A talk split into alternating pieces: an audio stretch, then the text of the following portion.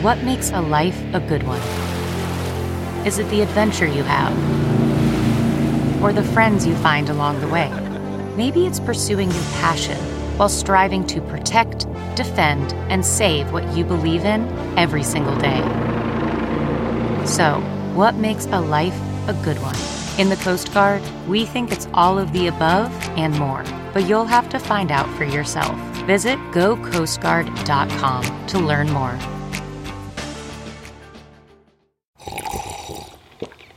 That's not just the sound of that first sip of Morning Joe. It's the sound of someone shopping for a car on Carvana from the comfort of home. That's a good blend. It's time to take it easy, like answering some easy questions to get pre-qualified for a car in minutes. Talk about starting the morning right. Just like customizing your terms so your car fits your budget. Mm-mm-mm. Visit Carvana dot com or download the app to experience car shopping the way it should be. Convenient, comfortable. Ah. CarMax is putting peace of mind back in car shopping by putting you in the driver's seat to find a ride that's right for you. Because at CarMax, we believe you shouldn't just settle for a car. You should love your car. That's why every car we sell is CarMax certified quality, so you can be sure with upfront pricing that's the same for every customer. So don't settle. Find love at first drive and start shopping now at CarMax dot com. CarMax, the way car buying should be. Welcome to episode two forty with my guest, Doctor Melanie Watkins. I'm Paul Gilmartin. This is the Mental Illness Happy Hour, a place for honesty about all the battles in our heads, from medically diagnosed conditions, past traumas, and sexual dysfunction, to everyday compulsive negative thinking. This show's not meant to be a substitute for professional mental counseling. It's not a doctor's office. I'm not a therapist. It's more like a waiting room that doesn't suck. The website for this show is mental pod dot com. All kinds of stuff there. Uh, you can uh, check out the forum. You can fill out surveys that help us get to know you. Maybe your survey will get read on the air. Um, you can support the show financially through the website. Um, you can read blogs, guest blogs, um, buy coffee mugs, t-shirts, all kinds of uh, different things. Um, what else did I want to tell you? Oh, um... I want to remind you about the two upcoming live events that I have. One is in Los Angeles um, on Saturday, September nineteenth, and uh, that's at L A Podfest. And I'm going to be rec- recording uh, comedian Jackie Cation. And uh, if you can't make it to uh, Podfest, you can still uh, pay and watch the interview live, watch a video stream of it, and it'll be available too for uh, uh, up to a month afterwards. And um, you can get five bucks off if you go to L A podfest dot com and use the happy uh, the uh, offer code MENTAL. Uh, that'll get you five bucks off, so it'll take it from twenty-five to twenty dollars. Um, and there's a ton of other great podcasts uh, that you can watch for that twenty dollars. W T F with Mark Maron, uh, Paul F. Tompkins' new podcast, um, Walking the Room. They're getting together uh, for uh, uh, an episode. Um, Never Not Funny with Jimmy Pardo, uh, Dork Forest with Jackie Cation. The, li- the list goes on and on. Um, so uh, that's the L A event. Um, And the, the Brooklyn one is Sunday, September twenty-seventh at seven p.m. My guest is uh, writer, performer Lane Moore, who's very funny. She's written for The Onion and um, sings in a band and uh, has a pretty crazy uh, story. And she's a workaholic. I'm really looking forward to uh, having somebody talk about workaholism. Um, and tickets for that, it's at the Bell House. And uh, tickets for that, you can go to the bell house N Y dot com. .com, and that's uh, T H E B E L L H O U S E N Y dot com. And uh, tickets are twenty at the door or fifteen in advance. Um, I really hope to uh, see you guys out there at both of them. Um, was there something else I wanted to share with you guys? Oh, I, I had I had two just angering hockey experiences this week. Um, the first one happened uh, Sunday night. I play pickup hockey on Sunday nights, which means it's not a league. It's just a group of guys to get together. You split it off into sides. One side wears dark jerseys. The other wears light jerseys. And uh, you have fun. It's usually pretty low-key. But there's this guy that's been playing there lately who's a really good hockey player but just has anger issues. And um, just says mean shit to people and, uh, you know, slams his stick against the boards a lot. And, and, um, and it makes it a couple of, he's made a couple of snide comments, uh, towards me when I've, uh, picked, uh, picked his pocket and, uh, stolen the puck from him. But I, you know, that didn't bother me so much. But what bothered me Sunday is we're walking out to our car, and I think he had had a frustrating night of playing hockey. And, um, and he looks at me getting in my car and he goes, Prius. And I go, well, you know, uh, I, I get the last laugh when I'm filling up at the gas station. And he goes, yeah, and it hurts America. And then, and his kid was with him. He and his kid get in his his truck that looked like it was something out of the movie Transformers. Th- that thing couldn't have gotten more than a mile per gallon. And with his kid in the in the cab of the truck, lays rubber. thirty-five-year-old man with his child laying rubber.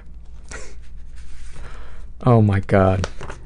Um, and the other story, it's not even worth telling, but my, one of my teams played for a uh, championship on Tuesday night, and we lost in overtime. But um, I didn't want to go play this team because I just, there's a couple of guys on there that are just, they're, they're dangerous. They're super emotionally uh, unstable. And um, between the two of them, they've probably been kicked out thirty-five times from games, like forced off the ice, like you have to leave, and then they're suspended. I don't know why they keep getting allowed to come back, but I keep voicing a complaint saying they're going to seriously hurt somebody. And um, one of the guys did, uh, just fucked my neck up. Um, there's a lot of times when you're playing hockey where you'll pass the puck or you'll take a shot.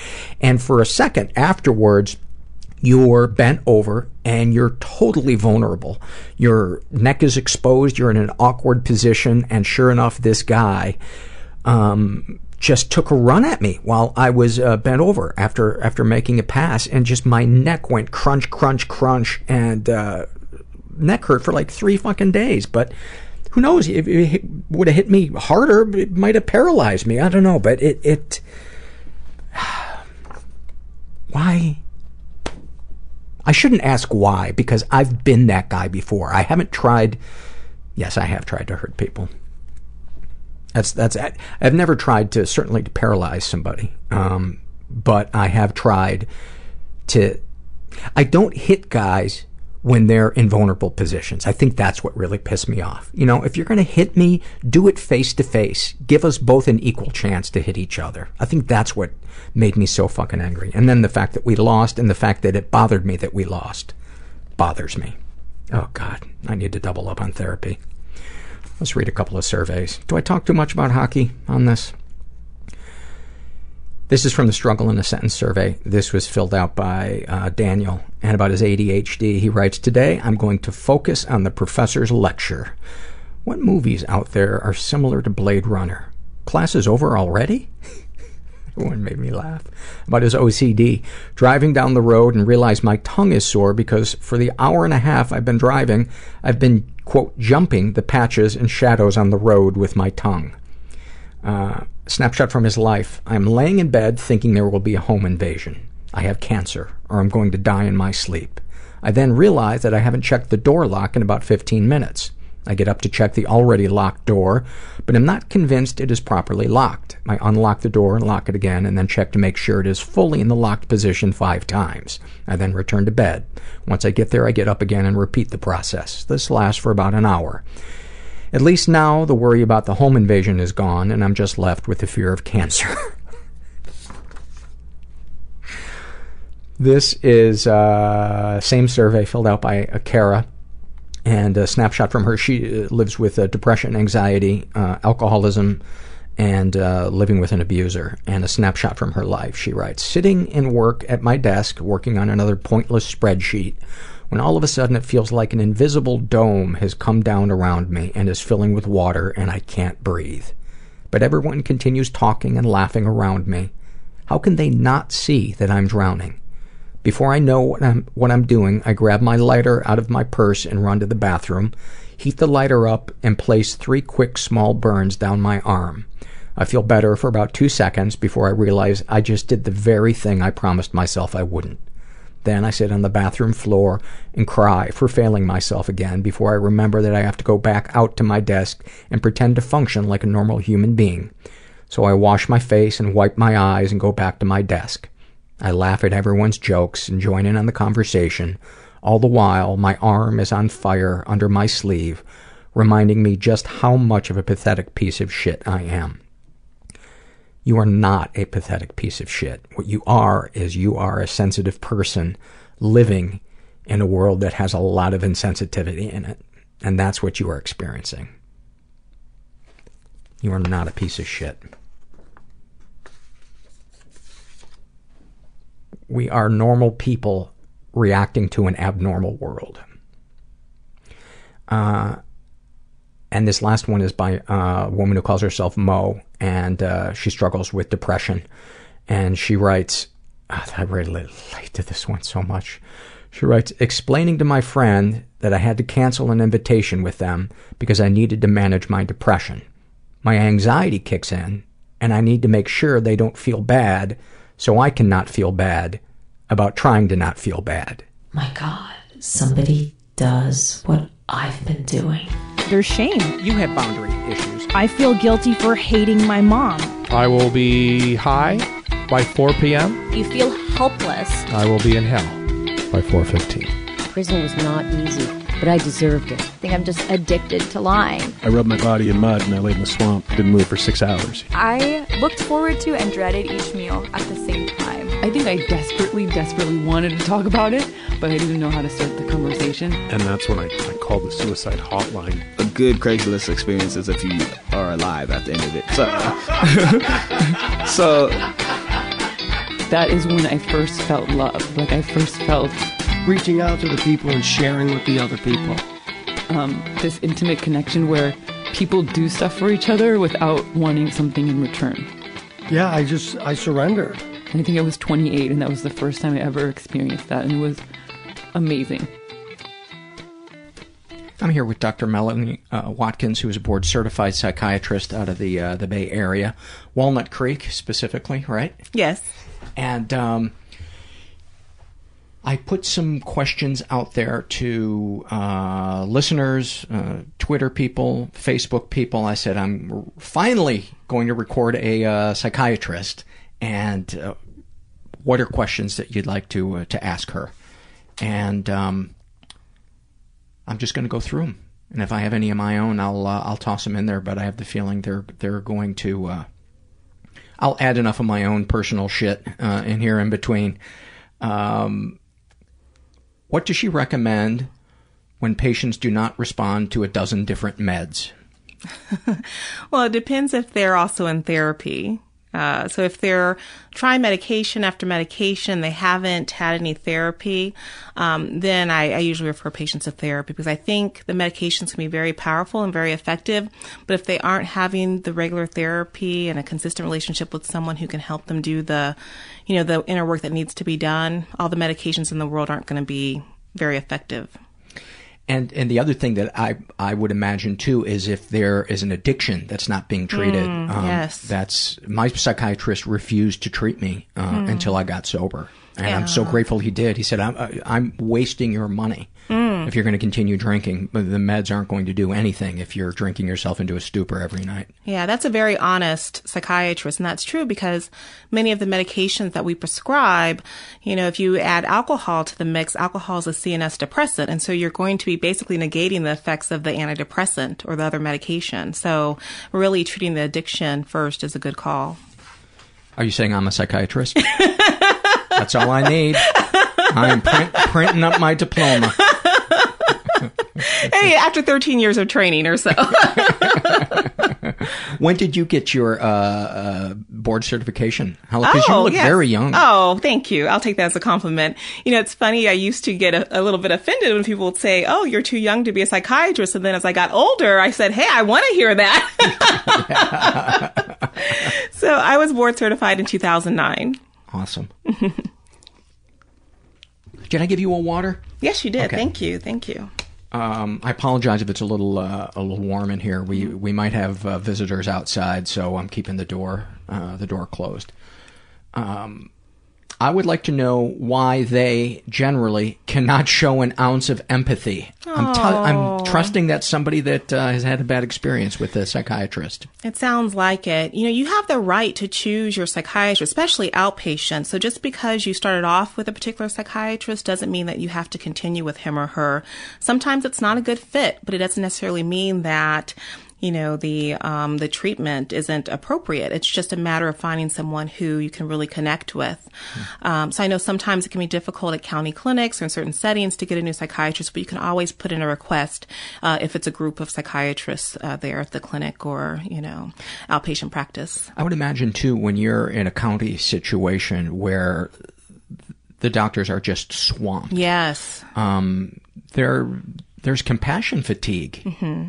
And catch that doctor on another day, mm-hmm. first patient of the day, maybe things are a little different, but you're seeing them maybe at four o'clock and I don't know. What do you what do you think? Yes, I, I agree. Uh, psychiatrists have stressors, too. And sometimes at busy county clinics, um, sometimes patients are double booked because they know that some patients are going to be no-shows or show up mm-hmm. late.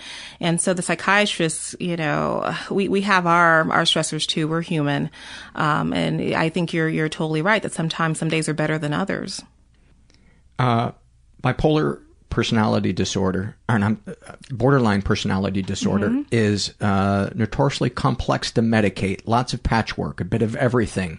Are personality disorders not responsive to drugs? I, I, I think maybe answer that in two ways. First, about personality disorders in general, and then about borderline personality disorder. Okay.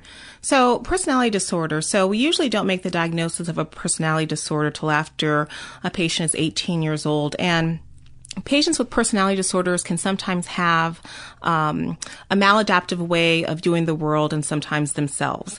And usually for borderline personality disorder, uh, we recommend a form of treatment called D B T, dialectical behavioral therapy, um, which was created by Marsha Linehan.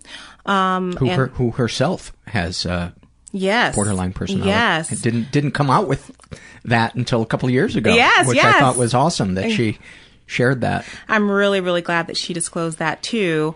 Um, and it can work wonders to have the individual therapy and the group therapy and talk about ways in which they can learn how to deal with crises, learn how to self-soothe and so forth. Um, we do sometimes use medication for personality disorders such as borderline personality disorder, but um, it's more for the impulsivity and irritability and sometimes the depression that can go along with it. So sometimes we might use a little bit of Depakote or an S S R I, uh, completely off-label, um, but sometimes we'll do that to help patients. What do you patients. mean when you say completely off-label? Um, so there's no F D A-approved uh, medication treatment for personality disorders. Um, so what we do is sometimes target the symptoms. So if patients are having uh, worsening depression, anxiety as a result of their personality disorder, sometimes we'll treat that. Um, or if they're having irritability, impulsivity, or self-harm behaviors, sometimes we see self-injurious behaviors with um, borderline personality disorder. So sometimes we'll give medication to help target those behaviors. But really, the therapy Therapy is, is very, very important in treating that disorder. Learning tools to cope with their expressing their emotions. Yes, yes. Recognize that other people around them are maybe having a different experience than they are. Yes, yes. so, I want these people to be close to me, but I keep pushing them away. What happens yeah. and how do I deal with that? Yeah. um, I think you a- answered both of, both of those. Um, What's her opinion regarding the claim that uh, borderline is less a personality disorder and more a form of C P T S D? They do seem similar, this person writes. Huh. Complex uh, post-traumatic stress disorder? What What is complex post-traumatic stress disorder? You know, I'm not an expert in, in P T S D, so I know generally about post-traumatic stress disorder, and I can speak about that. But there, there could be some overlap. I mean, that's something to think about. Um Because many patients with borderline personality disorder do experience some trauma. Um, and they, whether they've experienced that trauma directly or they perceive it as a trauma, the way in which they look at their past experiences impacts their current relationships now. And so, um, that, that is interesting to, to think about the overlap, uh, with P T S D and, and borderline personality disorder. Um, and correct me if I'm wrong, but the most common uh, emotional injury to people with uh, borderline personality disorder is some type of abandonment. Abandonment. Childhood abandonment. Yes, neglect, abandonment. Um, and it doesn't physically have to, I'm talking to the listener now, it doesn't have to be a physical abandonment. We left you in this warehouse and we went away. It could be, uh, you know, uh, you were sexually abused, or you were told you were a piece of shit, or something where your your very being was negated. Yes, yes, exactly. And it can be doubly hard for uh, these folks because they not only are experiencing the abandonment, but oftentimes other people aren't really validating the abandonment that they're experiencing. And so sometimes then too, they'll start acting out, wanting that validation and support. Like, you know, look at me, listen to me. I'm feeling this pain. I mean, they may not be saying that, but that's kind of what they're wanting people to realize. And then they act in ways that can be very uncomfortable for the people around them. So the very people that they want to love them and support them, they indirectly push away. And so this can be really difficult for them because they want that closeness and that security, um, but they sometimes, unfortunately, um, act in ways that can be off-putting mm. to others. And so in therapy, we try to help patients with that. That that seems like a vicious cycle for that, that person who is suffering to to get into, because they they become their own worst enemy, and they don't and they don't know it. And I guess that's why D B T must be so helpful, is it it not only helps them express themselves, but uh, I from what I understand, the loved ones of people with um, uh, borderline personality disorder uh, often learn D B T to help learn how to communicate with that person, yes. so they don't feel panicked and abandoned a lot. Is that is that yes, correct? Yes, yes. So um, when I have patients who have borderline personality disorder in my office, the first thing that I'm thinking is validation, validation, validation. So, and being very sincere in saying that I know you're going through a difficult time. Now, other people may not believe that it's difficult. They may, from the outside, see it a certain way, but that person feels it so intensely. And so before even starting to talk about what we can do, I'm going to validate their experience of what they've been through first. And that helps to establish the trust, because they want, they really, really deep down want someone who validates what they're experiencing.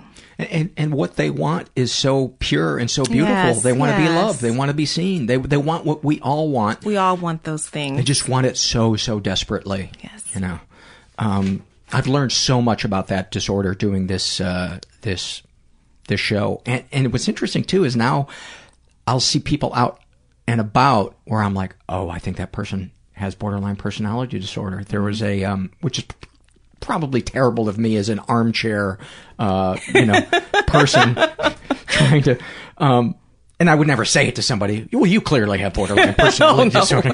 No. um, but there was uh, one of the T V shows I watch. It's a it's a reality show uh, called Naked and Afraid. Have you ever seen it? I've heard of it. Well, there's a woman on that who I swear uh, is has to have borderline personality disorder, because you could see her going through the motions of trying to win the love of the, of the people on her team. And they, one of them in particular was just a dick to oh. her and just negated her. And you could see the pain on her face. Yes. And then he negated her pain again. Oh. And then she went and she took their survival tools and she threw them in the river. And I was like, that, that is somebody acting out. Right. Who was really, who reached out for love yes. and acceptance and had their toes stepped on. Yes. And, um, It, it it it broke my heart, because I was like, I I can't imagine how terrified she must feel right now, and I can't imagine how frustrated those guys must be that she just threw their fucking tools yes, in the river. Yes. So Paul, you, you get it. You get it. And sometimes I have to talk with patients in my office who complain about a, a boss or an ex-wife or a coworker. Why can't I reason with this person? Why can't I connect with them? What's going on? And the more and more they describe them, I start to think, oh, sounds like that person has a personality disorder. And so then I have to do a lot of education and talk with them about how best they can communicate with the person. Yeah. Yeah. It's so funny how it always just all comes back to communication. Communication. And validating our feelings. Mm-hmm. Um, how does someone know when it's time to adjust meds? And two, what changes, good and bad, might be coming with Obamacare? Well, let's do the first one first. How do you know when it's time to change your meds? I've changed mine. I've probably taken fifteen different S S R Is oh. in the last twelve years. Oh, my goodness. Yeah. yeah. And even done some atypical ones. Mm-hmm. I just did Abilify and almost had to be hospitalized. Oh. It was, it was, it started out great. I think it might have been a little bit of hypomania. Mm-hmm. Um, and then it turned into nothing but pure anxiety, insomnia, and suicidal thoughts. Oh, and no. so I weaned, and I was only on four milligrams for a month. Oh. And then I weaned myself off of it over a two week period. And, the, but those feelings stayed for probably a month or two months, and I am st- st- still now almost eight months later, um, not able to sleep like I used to be able to to sleep. Oh, have you heard of horror stories? Uh, I haven't, with Abilify? I haven't heard of a story like that, but I tell everyone, all my patients, I tell them, you know, I don't know every possible experience that can happen with this. We're going to call this a medication trial. Mm-hmm. It was that I let them know that chances are we might have to try a couple of different medications and different combinations.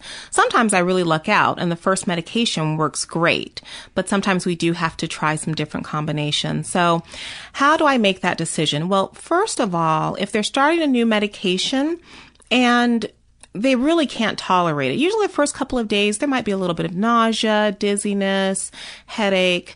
The first few days tend to be the worst, particularly with an S S R I. Dry mouth. Dry mouth. Low libido. Mm-hmm, mm-hmm.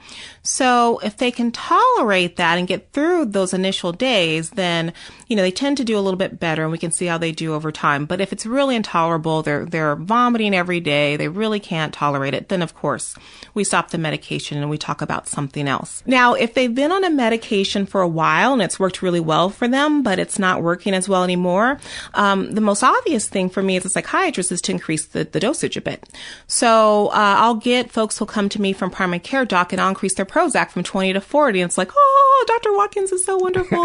And it's something that simple. Okay. Um, now, sometimes the patient's been on the max uh, dosage of a medication for a pretty long time. That's when we might have to consider an adjunct. So something like a little low dose Abilify, which I'm sorry, Paul, about your experience. But sometimes we'll do that, a little augmentation. Sometimes we'll add a little lithium or a little bit of Wellbutrin. Um, sometimes a little thyroid augmentation too. Mm. Um, so we can be creative and, and, and make some changes. Um, sometimes it may not be the, the accurate diagnosis. So let's say uh, I'm treating someone for depression and they're not tolerating the medication well. Now they're starting to have a little bit of, like you said, hypomania or mania, then I, I have to switch them over to a mood stabilizer or something else.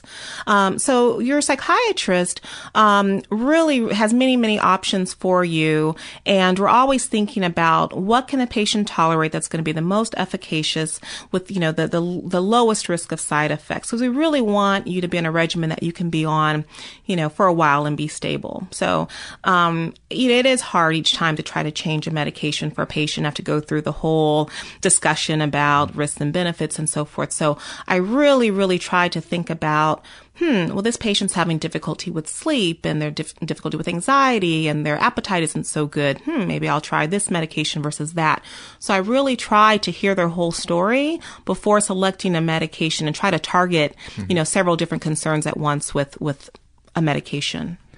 I'll get uh, emails occasionally from people that will ask me questions about meds. And, and of course, I always say, I'm, I'm not even a therapist, let alone a psychiatrist. Stay in contact with the person who is prescribing you. You cannot give them, you almost can't give them too much information. Yes. That, that is hugely important, that they know everything that is going on with you. But a lot of people are like me. You're like, well, I got to spend another two hundred bucks mm. to go see. But sometimes I'll shoot my psychiatrist an email. Yes, so if yes. you're, if your psychiatrist is open to email mm-hmm. and you don't abuse it, yeah. and I'm not sure where that line is. I know I don't come anywhere close. Good, good. But um, stay in contact with the person that's prescribing. Yes. It, it, oh, it, that is so important. You know, I, I, I laugh with my patients. I say, you know, I just assume no news is good news. So if I don't hear from you until the next appointment, I'm assuming, hey, they're doing great with the medication. See you at the next appointment. So, you know, it's, it saddens me when a patient comes in and says, yeah, Doctor Watkins, I stopped that medication two weeks ago. I just, I couldn't take it anymore. Well, why didn't you call me? Why didn't you email me? You know, the psychiatrist does the same thing. Oh, we want to hear from our patients. Really good psychiatrists. We want to hear from our patients. And we know that, that most patients won't abuse that. And if it turns out that it's a little bit more than what we feel comfortable with, we'll just ask you to come in, you know, but most of us are pretty reasonable. And if you want to shoot us an email or call, um, we can address your concerns pretty quickly. How has the advertising of pills on television for any disorders changed the public's perception of mental illness in general? Well, that's a broad question, but I think an interesting one. It is. It is. I remember uh, when there were commercials for Wellbutrin uh, before it was generic, and I would have patients specifically ask for that medication that's going to make me feel well. You know, you saw the commercials like, ah, okay, okay. Um, I want to play tennis better. Having fun doing something yeah. while the, the rambling list of possible side effects yeah. and you know, monotone wanna, while they're playing tennis and having fun. I want to fuck my wife on a tire swing. Well, my, my son is uh is twenty-one and he's so funny. He's like, Mom, I think after that, uh, I'll just keep the, the problem that I started off with. I'd rather not have all those side effects. That is the, the side effects listing. Thank God that that is um, legally mandated. Yes, no, no, it, it's it's very important for, for patients to know about potential side effects, definitely. Um, but I will say that um, it has made the general public more aware um, of some of the medications that we prescribe and what's available to them. Although I will say with some medications like Zyprexa, um, sometimes, you know, uh, there'll be folks uh, who might see a commercial about Zyprexa that's not necessarily from the pharmaceutical company, but maybe from a legal office. And there'll be concerns about, have you ever had diabetes mm-hmm. as a result? You know, that kind of thing. And that can be off-putting to some of my patients because I'll talk with them about a medication that I'm recommending and they'll say, but, but won't I get diabetes or won't I have this problem or that problem? And it, it really can be great in terms of, um, getting the dialogue going, but also it can make them even more concerned about taking the medication because all medications have some possible risk of side effects, but I want my patients to make an informed decision. Mm. And I'll talk about what's common, what isn't so common, what's very, very rare, and they can talk about what they feel like they could live with. Yeah, because ultimately it's their it's their decision. Yeah, it's their choice. Yeah. Their choice. You know, the other thing I always like to say to people who are really stuck in ruts that, you know, my my view is that meds should be the last mm-hmm. house on the block. Mm-hmm. You should try the exercise, the yes. support groups, the processing of the emotions, mm-hmm. meditation, eating right, all of that stuff. And if you still need stuff, then I think meds are definitely worth. They've, they've absolutely saved my life. Mm. That being said, um, you know, there, there are times that um, people say, well, I've tried all of those things, but I still don't want to take meds. And they're sleeping sixteen hours a yeah. day. They're feeling suicidal. And I'll say to them, what are the side effects of not taking meds? Yes, good point. Sleeping sixteen hours uh-huh. a day, losing job after job, yes. unable to have a stable relationship in your life. Well, mm-hmm. isn't that isn't that a side effect? So yes. that, you know, that's something to to consider. Yes, it is. Uh, are people with personality disorders a lost cause as far as changing who they are, even if they want to? And does medication help? We talked touched on it a little bit, but to expand on that. Mm-hmm. Yeah, that's an interesting question because sometimes they may not have the insight. So, for example, and they may not want to change at all. I mean, they may not have the insight. They may not want to change. There, there's two parts to that. Um, there are some people, let's say, who have narcissistic personality disorder. They may not even care about how their behavior is affecting their, their functioning. You know, they might uh, be C E O of a company and they have a lot of people working under them and they're very successful. Um, but they may not really care that they have narcissistic personality disorder. It's working for them, right. You know? Yeah. You know, or someone who has antisocial personality disorder who might be charming and, you know, and able to get their needs met, and they have a, a certain way of looking at the world, it may not be a problem to them. So it really depends on what the personality disorder is, how much insight they have, and their motivation and willingness to change. Uh, but we, like I said before, you know, we do know that medications don't tend to work too well to primarily treat a personality disorder. The person ultimately has to be willing to, to do the work, to go to therapy and work through that. And find coping skills. And find coping skills. But, but unfortunately, there are a lot of people out there with personality disorders who it's working for them on some level, mm-hmm. and they don't really feel a desire to change. Have you come across somebody who uh, has narcissistic personality disorder that wanted to change? No, never. Have any of your colleagues co- come across somebody who? No. No, I haven't heard of anyone. And the patients who do come in, they might come in for another reason. Um, let's say their wife has finally gotten them to come in. And, you know, their whole approach about it will be, oh, well, the wife told me to come in here. And yeah, but, and they'll go on and on and on in a very narcissistic way about why they're there and not really um, be willing to look into what's going on for them internally. So there's kind of like this block there, you know. And uh, as a psychiatrist, we'll try to work with patients who have narcissistic personality disorder. We'll even kind of feed and gently feed into the narcissism, because if you try to come across as expert to a narcissist, it's going to shut the relationship down. Mm-hmm. And so sometimes you do have to say, yeah, you have a good point. Yeah, you're right about that. And then try to work with them. But it's extremely hard because they're not coming in because they see that they have a problem. Usually it's the folks around them that are concerned.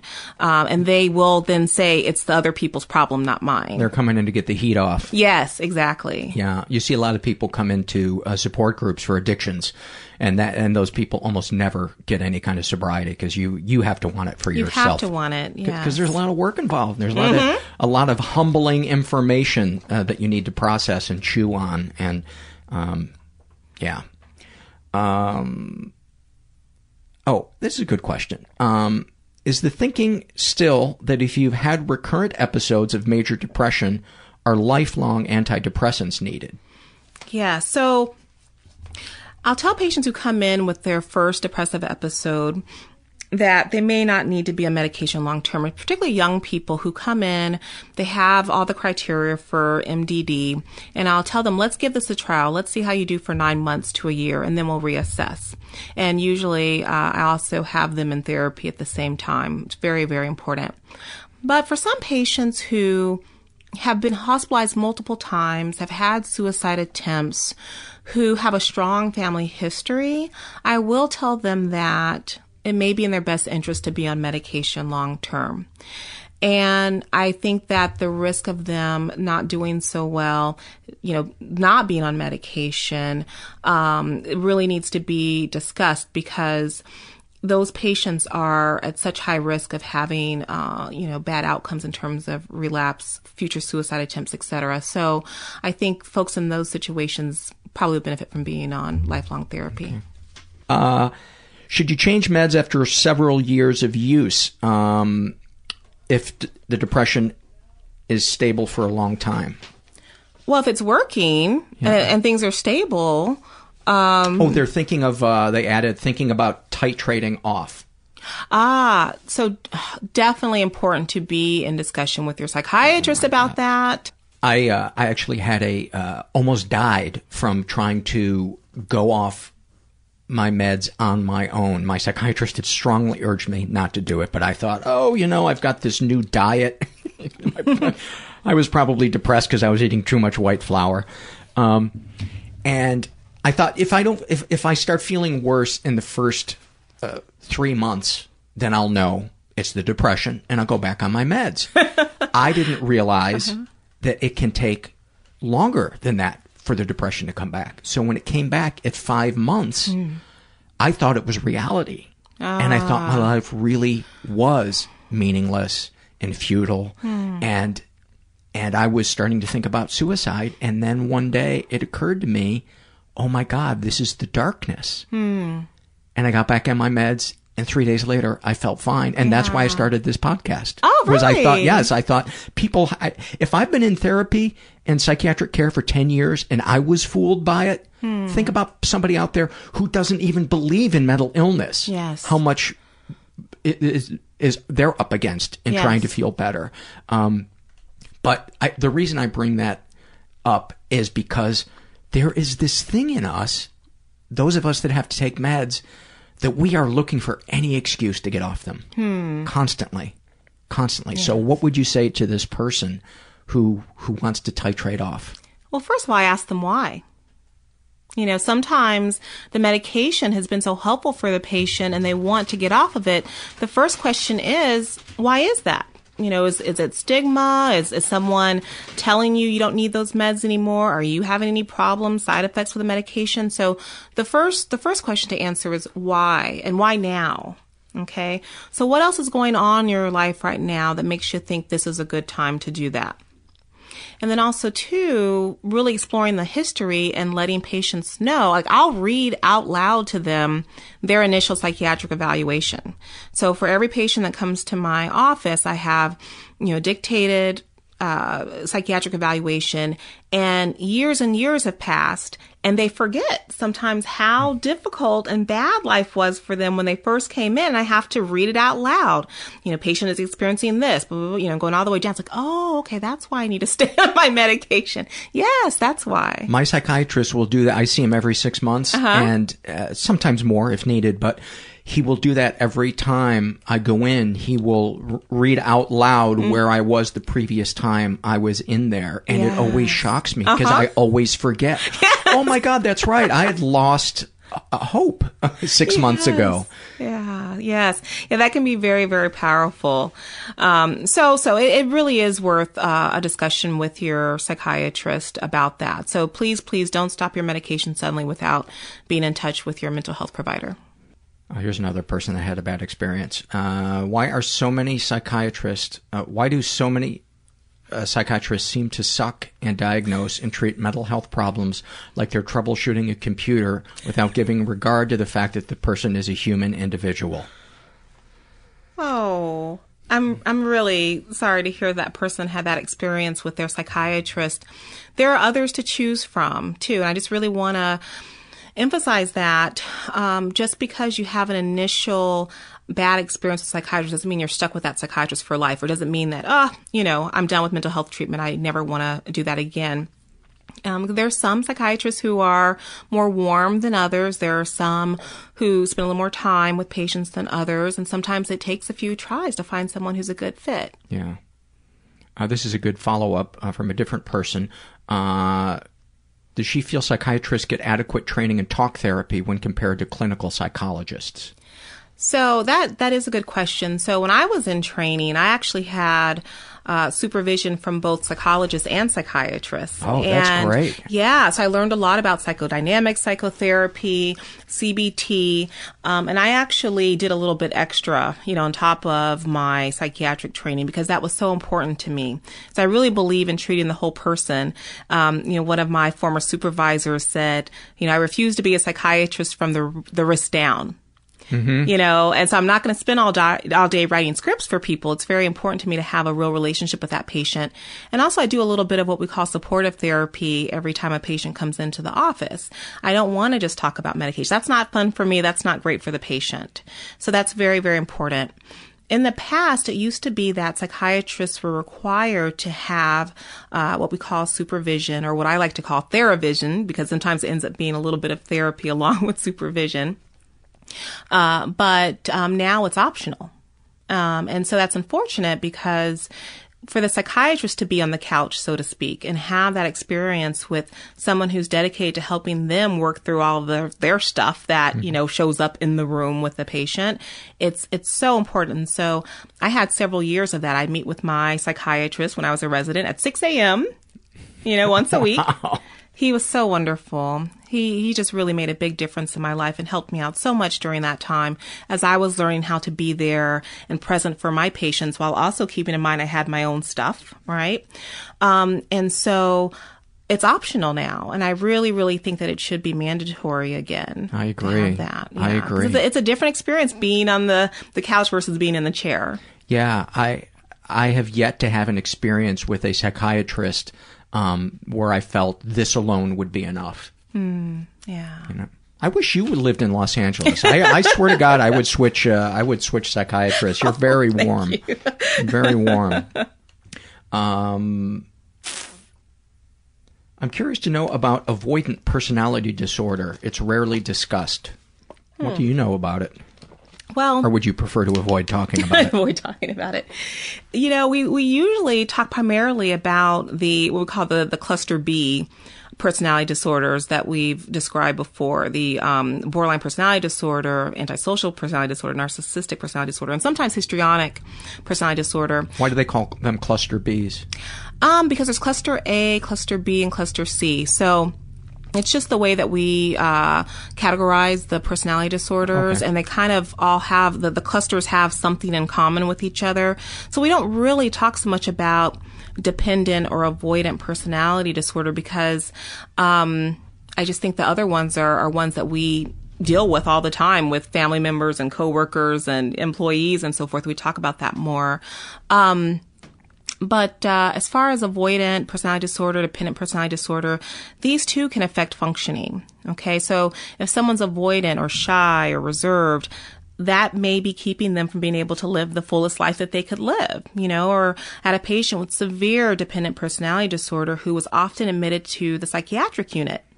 And it became very difficult for the staff to find that balance between being there for her and supporting her and helping her to get better, but also pushing her, you know, to be more independent and be more functioning so that she wouldn't have to keep coming back to the hospital because it wasn't the best place for her to get treatment for her personality disorder, but that was primary.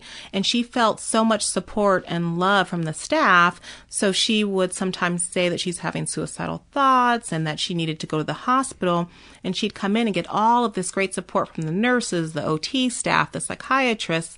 And then we'd start trying to push her to take care of her A D Ls, her activities of daily living, and, and, and, and trying to get her to do things. And then she'd resist that and then kind of regress a bit. And we'd get into this whole dynamic. And so sometimes that can be very difficult. She really would have benefited much more from having regular ongoing therapy with a therapist who could find that balance with her, be there for her, validate her, support her, but also push her a bit. But being in a psychiatric unit, that wasn't really the best place for her.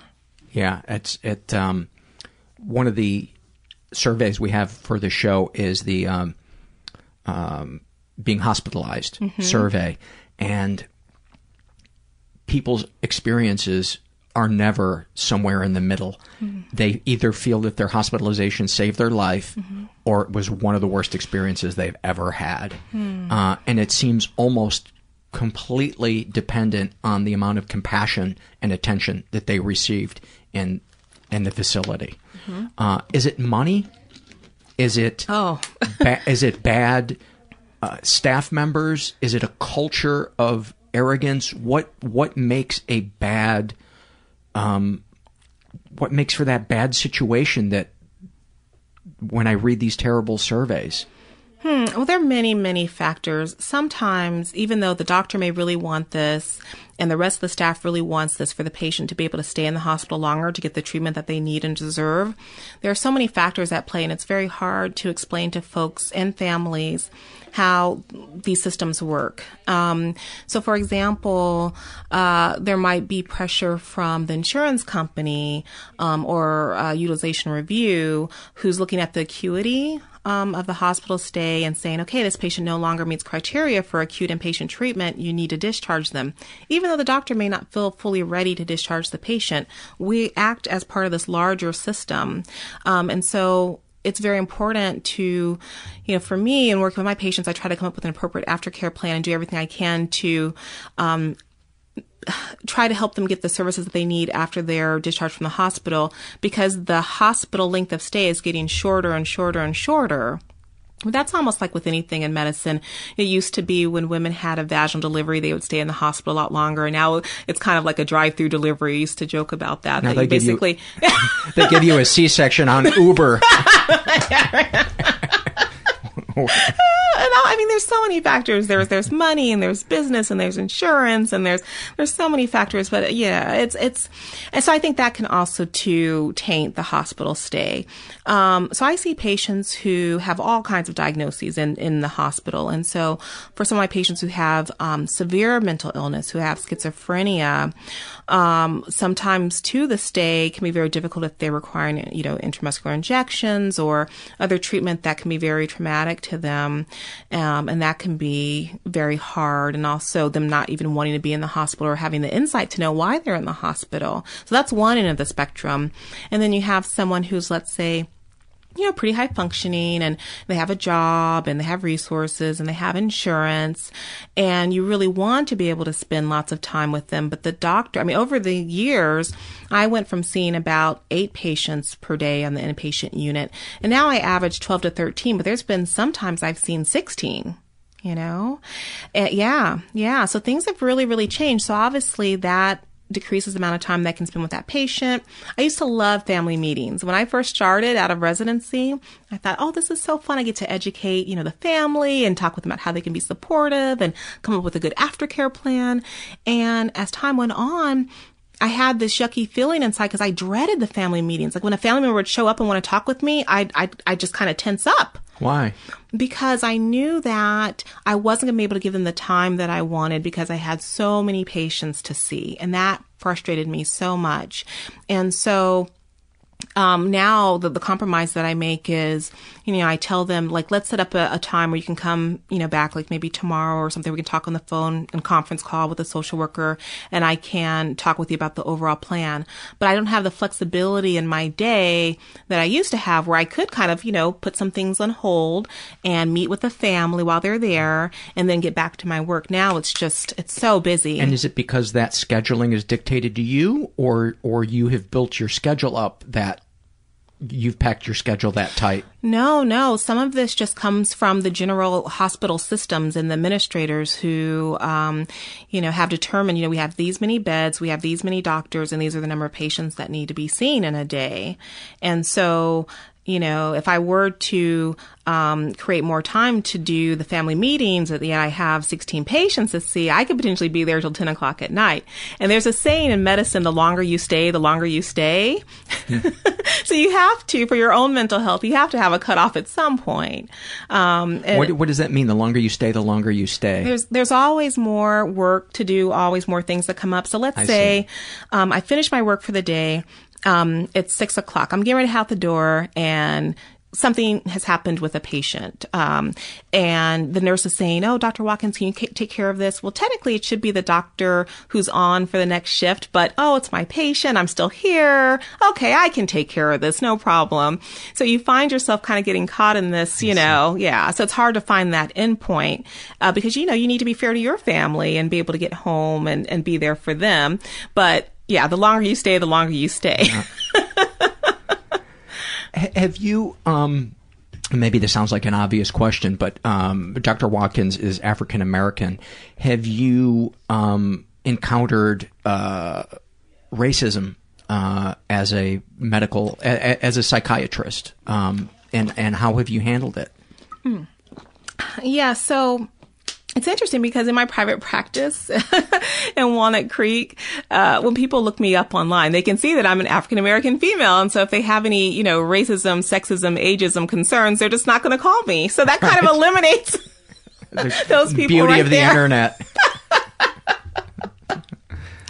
um, but in a hospital setting, um, you know, there's been some situations where someone will say that they don't want a doctor of a certain culture or background. And sometimes for some patients, it might be some paranoia or something else going on. And so mm-hmm. I kind of look at the, the situation for the patient and try to meet them where they're at. Okay. So for example, if, if a man, if a white man in his eighties calls me colored, I'm not going to be offended because that's the time that he grew up in, right? Mm-hmm. So I, I meet people where they're at. But as far as blatant racism, Um, I haven't really had any situations that I, I couldn't handle or, you know, something that was so off-putting that I wasn't able to do my job. Nothing like that.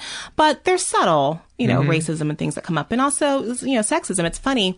Um, when I was in residency, people had no idea what I looked like. And so randomly, the psychiatric resident was assigned to a patient in our continuity uh, clinic. And so I remember uh, this patient came in and I came out to greet him. And he's like, "You're Doctor Watkins? You're Doctor Watkins?" And so I'm thinking, I didn't say this, but I'm thinking, I think he didn't expect me to be so young, black, female, because I look nothing like Freud. But, um, you know, it, it's funny because it's also worked in another way, though. I've had some patients who've come in who have said, I, I wanted a doctor who's very different from me. I wanted a doctor of color because I think that doctor's probably been through some stuff. And do you feel like that's true? I do feel like that's true. No. Because they know that to be at this position in my life at this time and, and to have, you know, the level of success and, and so forth that I have, that, yeah, I've I've dealt with some stuff to be here. Mm. And so some people actually find that, you know, really helpful to know that the psychiatrist hasn't had this perfect, pristine life where everything's been easy for her. I, you know, one of the, one of the things I think is so often discounted in the discussions of mental illness is the uh, generational effects of institutional racism. Hmm. Um, because I have you here and mm-hmm. you're African American mm-hmm. and you're a psychiatrist, and race is such an important issue, mm-hmm. especially in the media in this last year. Yes. There's finally some awareness, um, and people are no longer able to say, "Oh, we got a black president. There's no there, there's no racism mm-hmm. anymore." um, what are what are your thoughts being in the position you're in as a clinician and a black woman? Yeah. Well, one of the, the things I feel very strongly about is educating more people of color to become therapists, psychiatrists, psychologists, um, because there is such stigma. Um, and I think that we need more people out there of color to be available to people of color so that they can feel a little more comfortable in getting the, the treatment that they need. Um, you know, gosh, if I had a dollar for every time I heard a friend or relative or, you know, someone say, "Oh, well, I'm just going to pray on it. I'm, I'm going to pray on it. You know, I'm, I'm praying. I'm talking, I'm, yeah, talking with God, talking to the Lord about it." Um, and it's good to do that. Prayer is very important. It can be very helpful to feel like you can give this to a higher power, but then it's almost like using that instead of getting the treatment that you need. And so having someone who has that cultural connection, because when I hear another person of color saying something like that, I get it, because I, I grew up in that same environment. I get that, you know. I know what it's like to, you know, go to the pastor, go to the church and pray on it. Um, but there's there's sometimes so many barriers because, you know, the, the person of color might be looking at, you know, a therapist of a different background and thinking, "Oh, this person will have no idea where I'm coming from. They won't get it." And then that can be um, a, a big challenge. So I think, you know, encouraging more people of color to go into mental health fields is, is important. I think that's going to help. Um, also, I... what's going on in the media, what's going on as far as police violence and stuff, this uh, impacts people in so many ways. You know, I had a teen who um, recently who um, was placed on a fifty-one fifty. Um, so here in California, it's a legal psychiatric hold. And um, someone called the police because she um, had some behavioral concerns. She had no psychiatric history. And when I met with her and talked with her about why she was on this hold, she was like, "F the police. I don't care about them. They don't care about us." You can say fuck here. Yeah. Well, maybe you don't personally. I don't either. But just letting you know you can. Okay. Okay. But um, so so the, the officers thought that she was someone who might be manic or, you know, acting bizarrely. And she was basically trying to fight back against the police because she's seen all of the violence and the media and all that's going on. And she, as a young person of color, was like, "I'm standing up for myself." And by me being a person of color, um, I was able to connect with her in a way. And I said, I, I hear what you're saying. I hear that this was so angry, you know, such a, a difficult situation. You were so angry about it and you wanted to get back at them. But I said, you know, we have to choose our battles wisely. Your ultimate goal is safety here. Okay. Your ultimate goal is to be able to get through the situation. And then afterwards, you can use some of that frustration. And who knows, maybe you'll become an advocate of some sort, or maybe you'll be a therapist or a lawyer or whatever, you know, mm-hmm. and make change in a different way. But you against the police, you're it's little, not going to turn out well. It's not going to turn out well. Okay. Yeah. And so she was really able to get that, you know, and I was able to share with her. I don't do a lot of um disclosure, but in this particular situation, I thought it could be helpful, and I think it was. So I told her, you know, my son is twenty-one, six foot two, big afro, you know. I had to have the talk with him very early on, how to communicate with the police if you're ever pulled over, okay, or if they ever approach you, you know, you be respectful, you stay calm, you hear what they have to say, you know, if you're in the car, hands at ten and two o'clock, you know. Mm-hmm. Yeah, and so this was an important discussion that I had to have with him that, you know, perhaps other people aren't having with their children. And this is something that this patient was really able to take in, you know. And we also talked about coping skills and strategies and so forth. But she didn't need to be in a psychiatric unit. She didn't need to be on a psychiatric hold. But this is those larger racial issues that are playing out in people's lives. And that's the thing I can tell you as somebody from the white community that we never even consider. That we don't, that we need to hear about, that we need to go, you know, my parents didn't have to have that talk with me. Yes. Keep your hands at ten and two. Mm-hmm. You know, it breaks my heart. Yeah. that, that, that, that that is a, a conversation that a parent has to have with their child. Mm-hmm. It's like... um It's what? The world that we, we live in, unfortunately. Um, and so, you know, Jonathan feels very empowered that way, that he knows how to conduct himself if this happens. And the ultimate goal is safety. And then later on, we can, you know, if we need to do something else, we can go that route. But in the moment, the mm-hmm. ultimate goal is safety. And it's, it's sad, but it's true that many people of color have to have these conversations mm-hmm. with their children. A lot of people, I think, are like me in that we're opposed to racism. And we think we know mm-hmm. the effects of racism, mm-hmm. but we don't really, mm-hmm. we, because we don't live it. Mm-hmm. We see it. We see it in the news. Mm-hmm. Maybe we have a, a person of color who's a friend that shares their stories with us, yes. but we don't hear the day-to-day thing, the mm-hmm. conversation that you had with your son, mm-hmm. the conversation with uh, uh, the, the woman who wanted to confront the police. Mm-hmm. And I think until... we can have those dialogues every day. The people who are in denial that there hmm. is still institutional racism are never going to change. Yeah. That's that needs to be, because a lot of those, some of those people, I think, are um, I- ignorant. Some of them are mean, and some of them are just ignorant. Mm-hmm. Some are mm-hmm. both, but. The meanness, I don't think there's anything we can do to change yeah, those people, right, really. Right. Um, but the ignorance, I think there there's stuff that we can do. And I, I'm just kind of thinking out loud here, but that there needs to be um, a way that we can see the minutia mm-hmm. of racism, yes. the the non-dramatic mm-hmm. racism that takes its toll, mm-hmm. the um I guess as the cops would call it, the um cumulative mm-hmm. P T S D, and that yes. that's what I guess I was looking um to make a point on earlier when I talked about four hundred years of institutional racism, mm-hmm. the collective yes P T S D yes. of of that, right. um, and and and and this young person who told me about the situation um, there, you know, in the psychiatric unit, I totally got where she was coming from, because she's felt, you know, you know, those little microaggressions. And so she's felt it, felt it, felt it for so long. And they caught her at a point where she was just like, I can't take this anymore, and I'm going to stand up for myself. And she wasn't really thinking clearly about these people have guns, these people have batons, these people can arrest you, mm-hmm. you know, that kind of thing.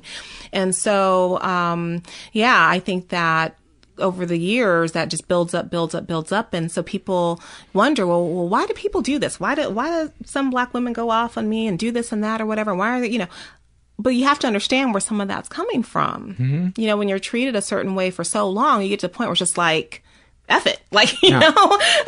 You know, I've, I've noticed the times when I lose my temper, uh, as the listeners know, usually when I'm uh, playing ice hockey, it's it's never, almost never about the person uh, that pissed me off. Yes. It's about the phone call I had had with my mom yes. where she emasculated me, mm-hmm. or I perceived it as a certain way, or my fear that my job is going away, you know, yeah. a thousand other things. Mm-hmm. And I, I guess the challenge for both of us, um, you know, both people who are experiencing racism and people who are um, not interested enough in it, is um, is to remember not to treat everybody else as um, the person that wronged you. Yes. You know what I mean? Yes. And that's so hard when you're having a shitty day. Yes. Are you okay on time? Yes. Mm-hmm. Okay. Should the crapshoot of meds in the beginning be free? I'm not going to be on them till I die. Perhaps the big pharma can front the cost of the first six to ten weeks. I don't see the patient's value with using the wrong drug for two weeks. Well, my psychiatrist, when he gives me a new one, almost always gives me like four or five bottles of samples yes. to, to start out on. Yes, so. yes.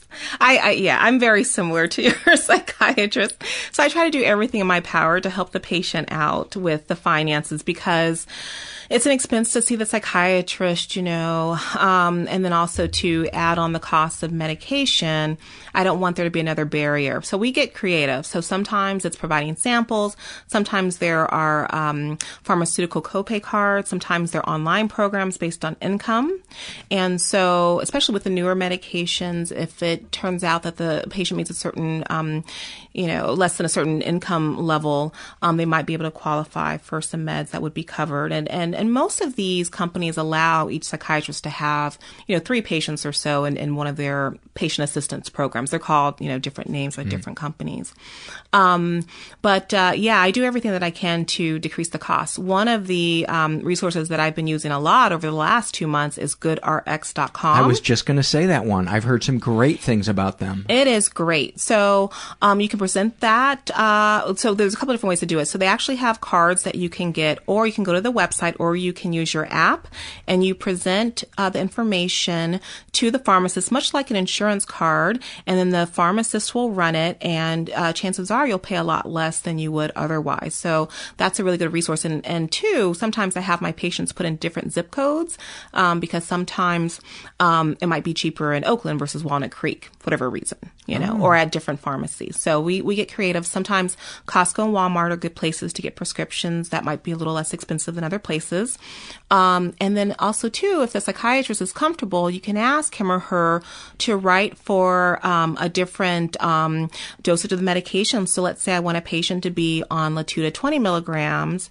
Um, sometimes if I write for forties and then have them split it in half, you know, they'll save money that way. So there's there's many ways to be creative. I don't want patients to let that be a barrier to them mm-hmm. um, getting their medication. So there's always a way. And numbing with vodka is always a good uh, no, cheap alternative no. route. No, it works.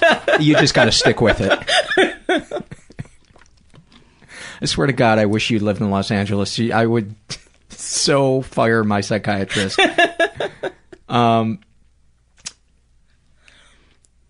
how to handle a true sociopath as a family oh. member. I want to oh. cut. I want to cut them off from me, but I want my nieces in my life. They need me and I need them. Wow, that's a tough one. Yes. Oh, my goodness. Um, that, yeah. So if you have someone who in the family who has uh, a severe personality disorder, yet there's other relatives that you still want to uh, be in contact with, Um, well, first of all, it might be an issue of safety. I don't know what level of sociopathy this person has, but obviously if they're dangerous, you mm-hmm. want to do what you can to advocate for your family, right? So you want to make sure that they're um, safe. If they're, uh, you know, younger than eighteen and you think that it's a, a danger issue, then you'd want to maybe get the authorities involved and call C P S. Now, that's if they're truly, you know, that there's they're at risk of being harmed. Um, now, if they're more of a someone who's just very difficult to, to deal with and it's not clear that it's exactly that, Um, then you can talk about having good communication and good boundaries. So you can just be very clear and say, you know, I know that we don't have a relationship, but it's very important to me to be able to uh, communicate um, with, um, you know, nieces, nephews. Um, how do you feel about that? Can we talk about how that might be possible? You know, maybe um, you could meet somewhere and, you know, in a public place and, and they can spend some time that way versus going over to that person's house and having to kind of be in their environment. Mm-hmm. Um, But uh, it, it can be pretty tricky sometimes when people have uh, severe um, issues to maintain relationships. Um, but also, too, uh, you know, as the children get older, they'll have more insight and more awareness, understanding. You know, I often say that you as, you know, the co-parent or, um, you know, the other relative, um, you don't have to be the one to say something negative about that toxic person or whatever. Like, that per- that kid is going to ultimately come up to their own conclusions and they're going to kind of realize what's going on. Your best route is to be there to validate and support that kiddo and help them to assert themselves, have good boundaries, good communication, okay? So there's nothing you can really do to change that so-called toxic person, but you can be there for that young person. And they'll kind of get the gist of what's going on as they get older. Mm-hmm. They start to realize, wait a minute, you know, my my dad is not like other, you know. Mm-hmm. Yeah, they'll they'll pick up. And then also, too, encouraging them to get into therapy and being there for them as a responsible adult who's, you know, uh, empathetic and, and, and there for them and can validate what they're experiencing. That's awesome. At what point does the doctor recommend uh, some sort of in-house treatment or hospitalization aside from being suicidal? Mm. That's an interesting yeah, one. Yeah, so I had a patient who um, recently who I really, really, really want to go to what we call partial hospitalization or intensive outpatient. So I've tried several medications for her, S S R Is, S N R Is, mood stabilizers, atypical, and she's still functioning, but she has a lot of anhedonia. She doesn't want to do some of the things that used to make her very happy.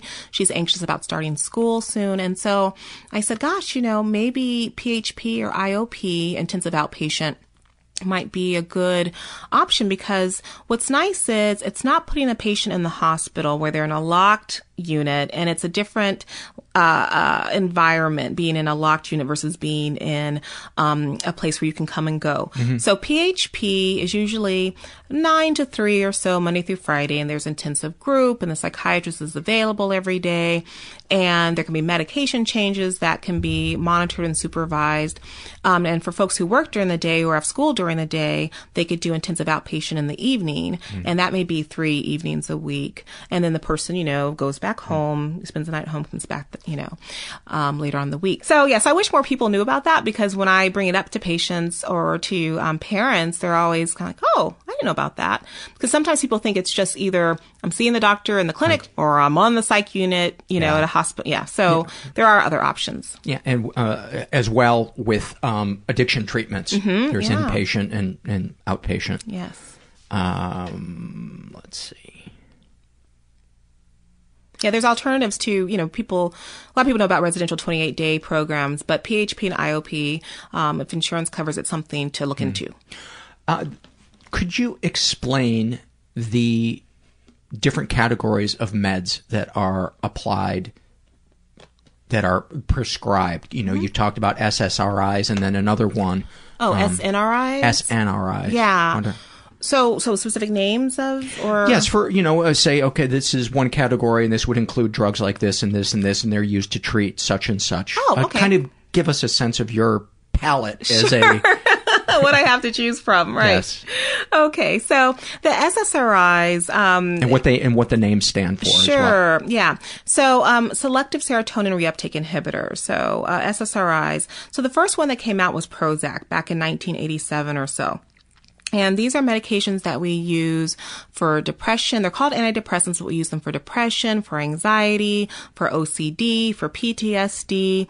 Before the S S R Is, there were these older medications called tricyclic antidepressants. So these are medications like Elavil or Pamelor. So these may have been antidepressants that maybe, you know, parents were on, you know, the older medications. They tend to have a lot of side effects and can be very dangerous and overdose. And so when the S S R Is came out, it's like, wow, this is great. We have medications that patients can take once a day that have minimal side effects. Okay. And, um, at least compared to the previous compared generation. Compared to the previous ones. Right. Compared to the previous ones. So, so those have been around for a while. Now we also have what are called S N R Is, and these are medications like Cymbalta and Effexor, which we use for depression and anxiety. Okay. And um, what does S N R I stand oh, for? Oh, um, uh, so, so so they work on both serotonin and norepinephrine, but selective nor, norepinephrine reuptake inhibitor. Okay. Um, and so those medications we use for depression and anxiety. So then we have what are called the mood stabilizers. So we use these for patients who have um, bipolar disorder, but we also use them uh, off-label, kind of going back again to off-label uh, for irritability, impulsivity, and such. So, and some uh, examples of those would be um, impulse control disorders, or uh, um, no, the the meds. Oh, oh the medications. Oh, yeah. Okay. So Depakote, Tagritol, Trileptal, Lamictal, lithium. Medications like I'm that. on I'm on Lamictal. Yeah, yeah. Mm-hmm. Lamictal is a is a good medication. It takes a little while to get up to um a therapeutic um dosage. So um you know you start off very low at twenty-five milligrams and you slowly titrate upwards. Um, I started out at five thousand and worked my way down just because I'm different. Oh my goodness. I I uh, experienced. I didn't realize it at the time, but um.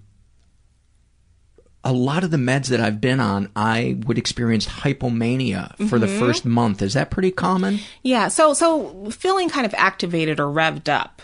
Um, so the, the irony with some of these medications is that one of the potential side effects is having worsening anxiety. So mm. some of my patients will say, well, why do you have me on a medication that can make my anxiety worse when it's trying to treat my anxiety? So for some of those patients, sometimes if they have no substance use history, I'll give them a little low dose benzodiazepine, a long acting one like Klonopin. I might give them a teeny, teeny, tiny amount, maybe zero point two five twice a day while the S S R I is building up in their system. And I tell them it's short term. term and then taper them off of that once we're at the, you know, three to six week mark. I see. Um, just to kind of help with that revved up feeling. Um, so, so the, the mood stabilizers. Okay. So the next, um, uh, category would be the antipsychotics. And I hate that they're called that. I really mm-hmm. hate that name because it's so off-putting, because we use them for bipolar disorder. We use them for depression augmentation like Abilify. Um, and sometimes we do use them off-label. Like sometimes some folks might take a little low-dose Seroquel for uh, P T S D. Um, and so these are medications like, yeah, Abilify, Zyprexa, Risperdal, Seroquel. And then there are the older antipsychotics, which we still prescribe, like Haldol and Thorazine, Stelazine, and so forth. So I tend to use those more so in the hospital, um, but they're fine in outpatient. I call it outpatient land, outpatient land as well. Um, but uh, that that's the next category. And then there's other medications that we use that don't really quite fit into any particular large group. So there's medications like Buspar, which is only... Which I take. Okay, yes, yeah. yes. So that one's usually taken... Anafranil be another one of us? Anafranil, that's a T C A, a tricyclic antidepressant. Okay. Um, and so Buspar is usually taken three times a day or twice a day, and it's only approved for anxiety. Um, but it's kind of its own... kind of mm-hmm. category. Yeah, a little different. Then we have other medications too, like Trazodone and Remeron, which can be helpful for sleep, um, as well as depression. So if I have a patient who, um, because of their depression has low, low appetite, they're not sleeping well, I might give them a little Remeron, which might help put on some weight and also help them, you know, sleep better. And sleep is so important, as you know. You have to be sleeping it's, well. It, yeah. If yeah. that's, if that's off. Mm-hmm. That's what was so horrible about that coming off Abilify was I would lay down at two o'clock in the morning and I wouldn't fall asleep until eight in in the morning. Oh. And then when I when I would would wake up, mm-hmm. it was just uh, just thoughts of of I don't want to be here. I don't want to be alive. Oh. Not not like I'm actively going to go kill myself, but I just actively don't want to uh, yeah. be be alive. But thankfully, oh. it, I had had enough uh, lapse. Mm-hmm. in around the track uh, with mental health to realize this is going to pass. It's yes. not going to last forever. And that would be the other thing I would I would um, pass along to anybody who's new to um, um, getting treatment for mental health um, is be compassionate and patient with the mm. process. Mm-hmm. It is so counterproductive to say, I should be in this other place mm. now, instead of just saying, okay, I'm in this place right now. Mm-hmm. What are we going to do? Yes. Can you talk about that? Yeah. So uh, oftentimes uh, patients, when they first come in, they have their own idea of what looking better would feel like.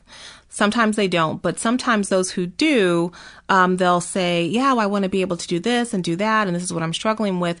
And we have to be realistic as far as the time frame, right? So it's not going to be just like that, the patient's going to start feeling better.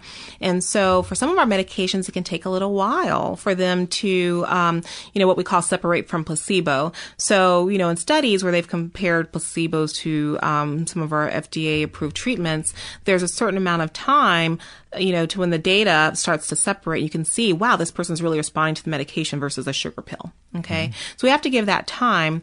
Um, now, sometimes I have patients who come in who'll just say, I don't know what, but I'm not feeling like myself, and this is not how I want to be living. You know, and we talk about, well, what can we work on? You want something that's going to help you with your energy and with your focus and concentration, and you want to be able to, to be able to work and have, you know, um, good relationship with your, you know, your spouse and not be so irritable and cranky and restless, you know? And so we work together on what's realistic. Mm-hmm. Um, and then also too, again, I just emphasize the therapy, because the medication, while it can be so helpful, if they're not getting the regular therapy, um, you know, they're going to really miss out on getting better that much more quickly, and also really looking at the root of what's going on. And so, you know, sometimes patients will come in and see me who've never had any mental health treatment, and they're starting off with a psychiatrist, and I'll ask them, oh, I'm curious why you chose to start off with a psychiatrist. And they'll say, well, I want to get better soon. They don't want to do that other work. Therapy's going to take too long. So and, you're you're a proponent of therapy first, and if you're still not getting uh, to where you'd like to be, then... Yes, yes. So I tell patients, just because you come into my office does not mean you're leaving with a script. Good for you. So, um, and I find too that sometimes initially I'll think that they may not need medication, and then they're seeing a therapist, and the therapist, and I, I really love therapists who stay in contact with me. I mean, some will kind of keep me hanging, and others will give me updates on all our mutual patients. And I just, I just love that. And so they'll tell me, you know, this is what I'm seeing in, in Johnny. Hmm. Um, and what do you think about medication at this point? And I'll say, thank you. Thank you for telling me this. Sure, sure. You know, I'll have my receptionist reach out to Johnny, and we'll get him back in, and we'll, we'll, you can talk about that. So that's another reason why the therapy is so important, because it's another set of eyes looking at that person, another set of ears listening to that person, and, and someone else who can advocate for them and let me know what's going on. Because, you know, as you said, you're seeing your psychiatrist maybe once every six months, you know, maybe once every three months, you know, um, but that therapist is seeing the patient much more frequently, and they can keep us informed as to what they're seeing, and we can make a decision from there. Is it common for depression to get worse when taking a new medication before it gets better? It depends, um, because sometimes what we'll do is we'll keep the patient on their current medication and do what we call a cross titration. So we'll be starting them on the new medication while they're still on the old medication. And so sometimes that can be helpful so that levels aren't, you know, dipping, serotonin levels aren't dipping while we're trying to get someone to, onto the next medication. Um, so it depends if they're starting brand new with a medication versus they're currently on a medication that's lost some, you know, efficacy, and now they want to start something new. So it really depends, but um, I, I like the, the cross titration approach, unless the medication is really intolerable, like we were talking like about. Abilify, yeah. right, right. Then just stop the medication under a psychiatrist's care, yeah. and we'll talk about what to do next. Yeah. Did we cover all of the uh, categories? Um, well, there's other medications that we use that don't really fit into a um, particular category, uh, and some are off-label usage that I'm kind of reluctant to, to, to talk about, just because they, they aren't F D A approved. And I don't want a legal disclaimer here. I don't want anyone to uh, believe this is any kind of psychiatric advice specifically to them. Okay. Um, just talk with your psychiatrist or therapist about it. Um, but there may be other medications that the psychiatrist might prescribe depending on what's going on. Like there are, there are medications that I prescribe sometimes for my patients who have alcohol abuse or alcohol dependence that are very specific to that diagnosis, and also medications for patients who have opiate abuse or opiate dependence specific to that diagnosis. So th- there's a long list of options, but I just told you about the, the most common ones. Okay. Yeah. Um, long-term effects of S S R Is, um, and what's uh, her point of view on the state of the pharmaceutical industry? So two, two-parter. Yeah, so I don't know of any concerning data um, as far as long-term use of S S R Is. I've had many patients who've been on S S R Is for a long time, and sometimes they might need augmentation or they might need to switch for whatever reason. But um, nothing as far as any long-term effects, uh, you know, that are concerning uh, with, with this class of medication that I know of. Um, as far as the pharmaceutical um, industry, Uh, things have really changed over the years with the pharmaceutical industry. Um, if if I were a psychiatrist in my sixties, I would probably be talking with you about all of the um, relationships that were had uh, in the past with pharmaceutical companies. Um, and, and that's really, really changed now. I mean, in the past, sometimes there would be, you know, gifts or freebies and so forth. Um, uh, pretty outrageous stories that some older psychiatrists have told me about that I, I don't really feel comfortable with. Nowadays, it's it's it's a, it's a bit of a challenge because I do maintain these relationships with the pharmaceutical reps because I rely on their samples to help my patients, mm-hmm. you know, and also too, they're the ones who know about the latest medications that are out, um, and they're able to arrange dinners so that, you know, I'm able to go to the dinner sometimes and get more education about it. But it gets a little tricky and sticky, um, if there is something that's inappropriate. So it's, it's actually not the case anymore where, um, you know, pharmaceutical reps can give us, you know, Post-its or pens or, you mm-hmm. know, anything like that, which I think is a good thing. But we do rely on them in many ways to be able to maintain that connection so that we can get some of the resources for our patients. And I tell my patients too, you know, just because a medication is new doesn't mean that it's going to be more effective than what we currently have. So I tell them I'd rather some of my colleagues try out these newer medications and let me know about their experience before I try them on my own patients. Um, so I'm very honest and upfront with them about that. But sometimes my patients will say, well, you know, doc, I really want to try this new medication. And I'll say, okay, but the caveat is that I don't have any data. I mean, there's the pharmaceutical data, but I don't have any personal data on any of my patients who've tried this new drug. So just with that caveat, then, okay, I'll give you the sample. So um, I try to have appropriate boundaries with them, but I do rely on them to help out my patients. But it's it's it's a bit of an issue. It's it's a big topic of discussion in psychiatry and other fields. Any benefits seen in taking five H T P for anxiety or depression over S S R Is? So uh, sometimes patients will ask, well, what do you think about SAMe or Saint John's Wort or some um, what we call complementary or alternative medications? And I will tell them that that's not my area of expertise. And the caveat that, you know, some of these uh, you know, supplements or um, alternative therapies aren't regulated. Okay, so I don't know if we're really comparing apples to apples um, when a patient brings in a medication um, from Whole Foods or somewhere else, and I or supplement, and I don't really know, you know, what the contents are and how it's manufactured. I just don't know, and so I'll tell them that I don't want them to use those medications in combination with what I'm prescribing because sometimes that is unsafe for someone to use Saint John's Wort along with an S S R I. Um, but uh, usually what I'll do is I'll refer them to another psychiatrist who specializes in that. Mm-hmm. Um, and we do have some great ones in the Bay Area for patients who really want to go that route. So if they want to, you know, perhaps um, try out um, some of the other, you know, melatonin. I, I prescribe melatonin. I mean, I prescribe some things um, that uh, patients can get over the counter. But as far as a more in-depth conversation about those things, really they should be talking with someone who knows all the data about it because I just, I just don't know. Uh, I should probably bring my, I just started taking a over-the-counter sleep thing uh, that's finally helping me get to sleep, but I, I should probably let my psychiatrist know. You should I, definitely let your psychiatrist know. And the psychiatrist, you know, I'm I'm open. When patients bring in something to me and they say, oh, I tried this out and it really worked for me, I don't, I, you know, I do tell them that, you know, I want them to tell me what they're, I don't want them just to start taking something without me knowing about it, but I don't, you know, I'm not punitive, you know, I'll say, well, let me look into that. Okay, mm-hmm. We can learn together. Let me look into that and see what we can do. Maybe it is safe to, but let me talk about it with some colleagues and get back to you. You're going to get some new patients in, uh, oh. and uh, sadly, they're my listeners, so I apologize, but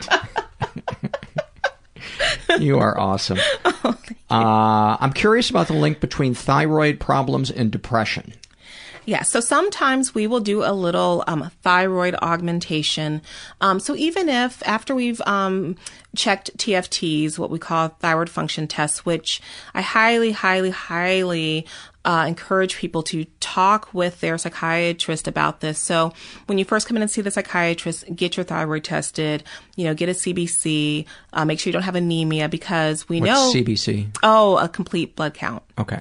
So that's testing for um, hemoglobin, white blood cell count, um, and platelets. And if someone has anemia that can mimic depression, you know, they're feeling sluggish, lethargic, low energy.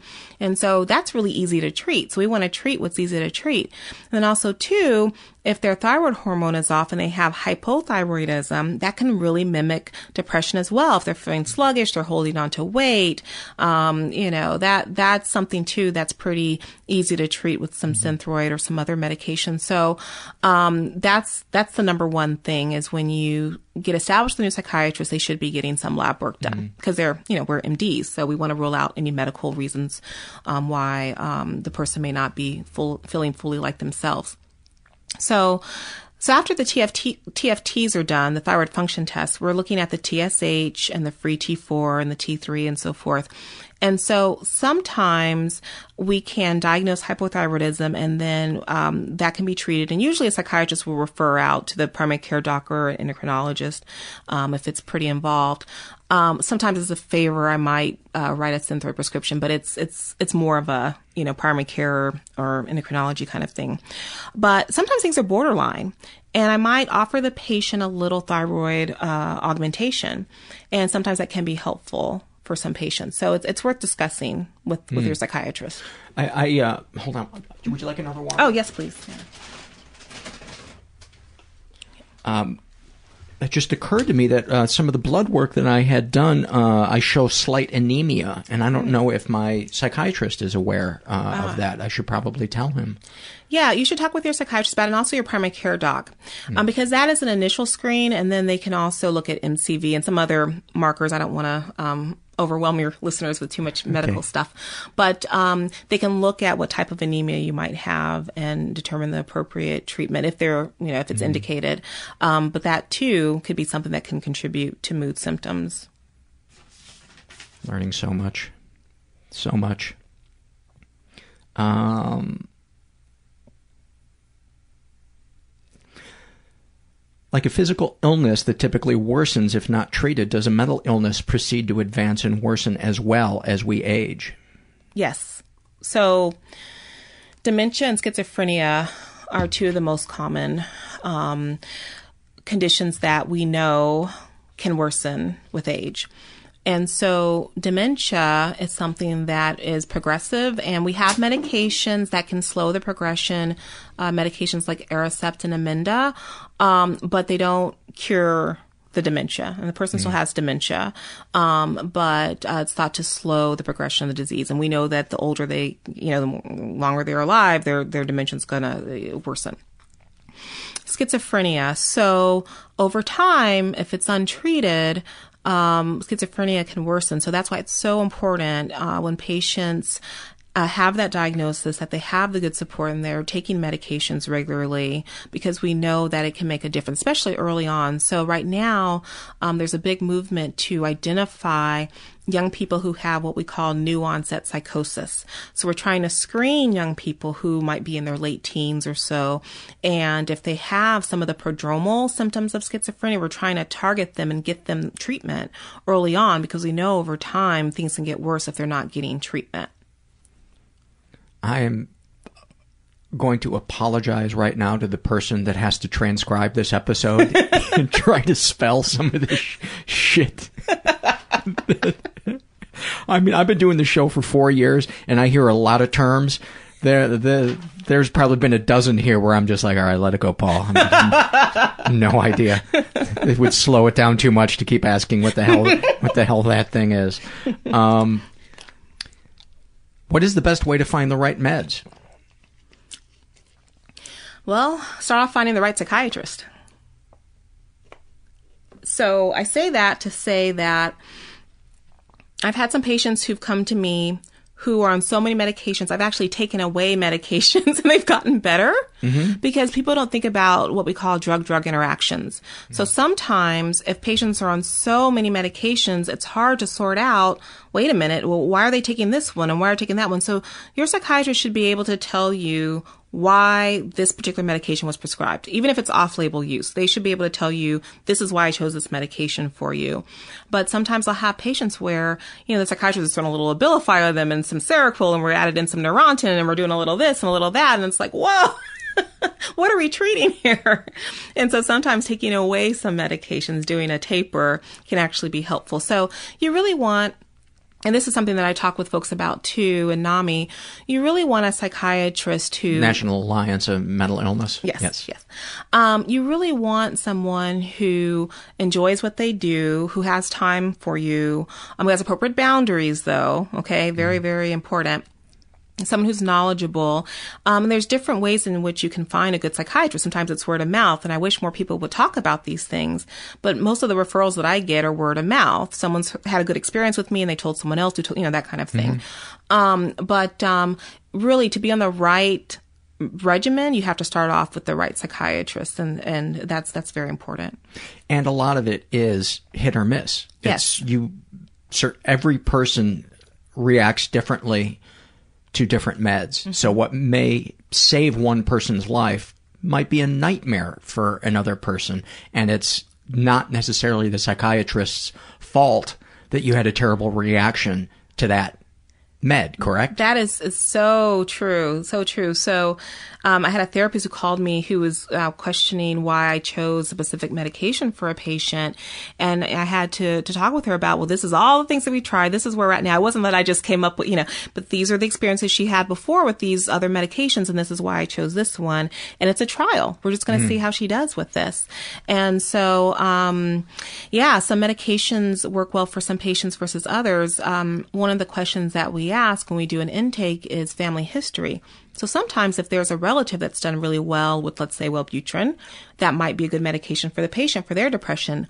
But if the patient has more of an anxious kind of depression, Wellbutrin can be a little bit stimulating, a little activating for some patients, and maybe it might not be a good um, choice for them. So we really have to get that history and, and, and look at the, the whole picture and what's going on with the patient to determine the right medications to start off with. But even, you know, making that decision, it still may not be the best medication for the patient, and we have to do no. a few trials. And, and I think that's where the patients, as a patient, mm-hmm. uh, is is so key. Mm-hmm. Um, I can tell you there have uh, been dozens and dozens of times where I'm just at this super low point where um, I've got, my meds have to be changed, and I'm on something new, and it's going to be eight weeks before I know if it even works. And sometimes, nope, that one didn't work. Got to try another one, and it's another two months waiting to see if this one's going to work. And very frustrating. You don't want to add on top of that this feeling that this shouldn't be happening. Mm-hmm. You just have to,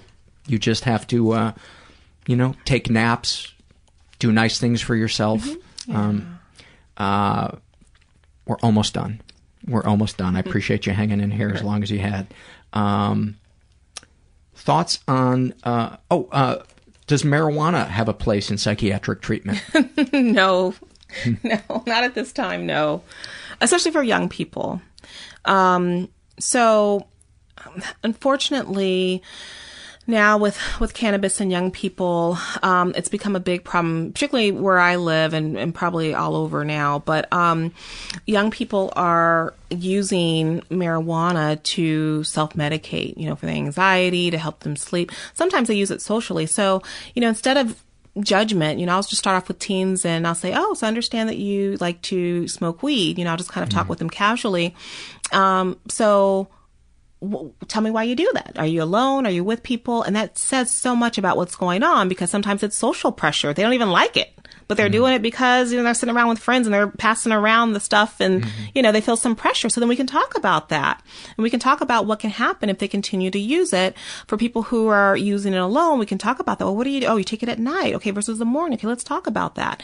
You know, and so it's an opportunity to really explore how they're using it. And then sometimes I'm able to use that information to get them to consider some other options therapy or medication if indicated. But I think it's really important to talk about why are they using it versus judging them. Like, you shouldn't do that. Right. You know, and then, and then you kind of open up the discussion for some uh, conversation about the, the possible consequences, you know, letting them know, well, you have a choice, right? Because you're choosing to do this now, but let me tell you what can happen. Let me tell you from a psychiatrist's perspective, what can happen if you continue to use this. Long-term uh, yeah. effects of depression. Um, yeah. It's a C N S depressant um, for many of uh, patients who... What is C N S? Oh, central for? nervous system oh, okay. depressant. All right. yeah. um, and for um, young people whose brains are still developing, okay, this is why young people have to pay uh, more for car insurance who are under twenty-five, right? They've done studies on this. The mm. young brain's still developing. Um, you don't want to expose your brain to something that can potentially have some long-term consequences while it's still developing. And, and so it's very hard to uh, talk with young people about this because, you know, at times they feel invincible and, oh, it's not a big deal. And you kind of have to... I'm never going to live to see thirty. You know, who gives a shit? I feel invincible. Um, but we do know that for patients who have um, prodromal symptoms of uh, psychosis, so kind of little... What does prodromal mean? Prodromal kind of like slowly what's happening before the psychosis. It's all the kind of subtle things that family members might kind of see, but don't just kind of dismiss, mm-hmm. you know?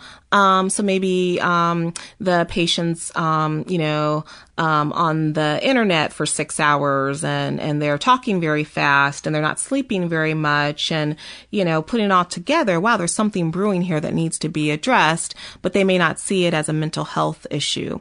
And so these are kind of the, the pre-symptoms, you know?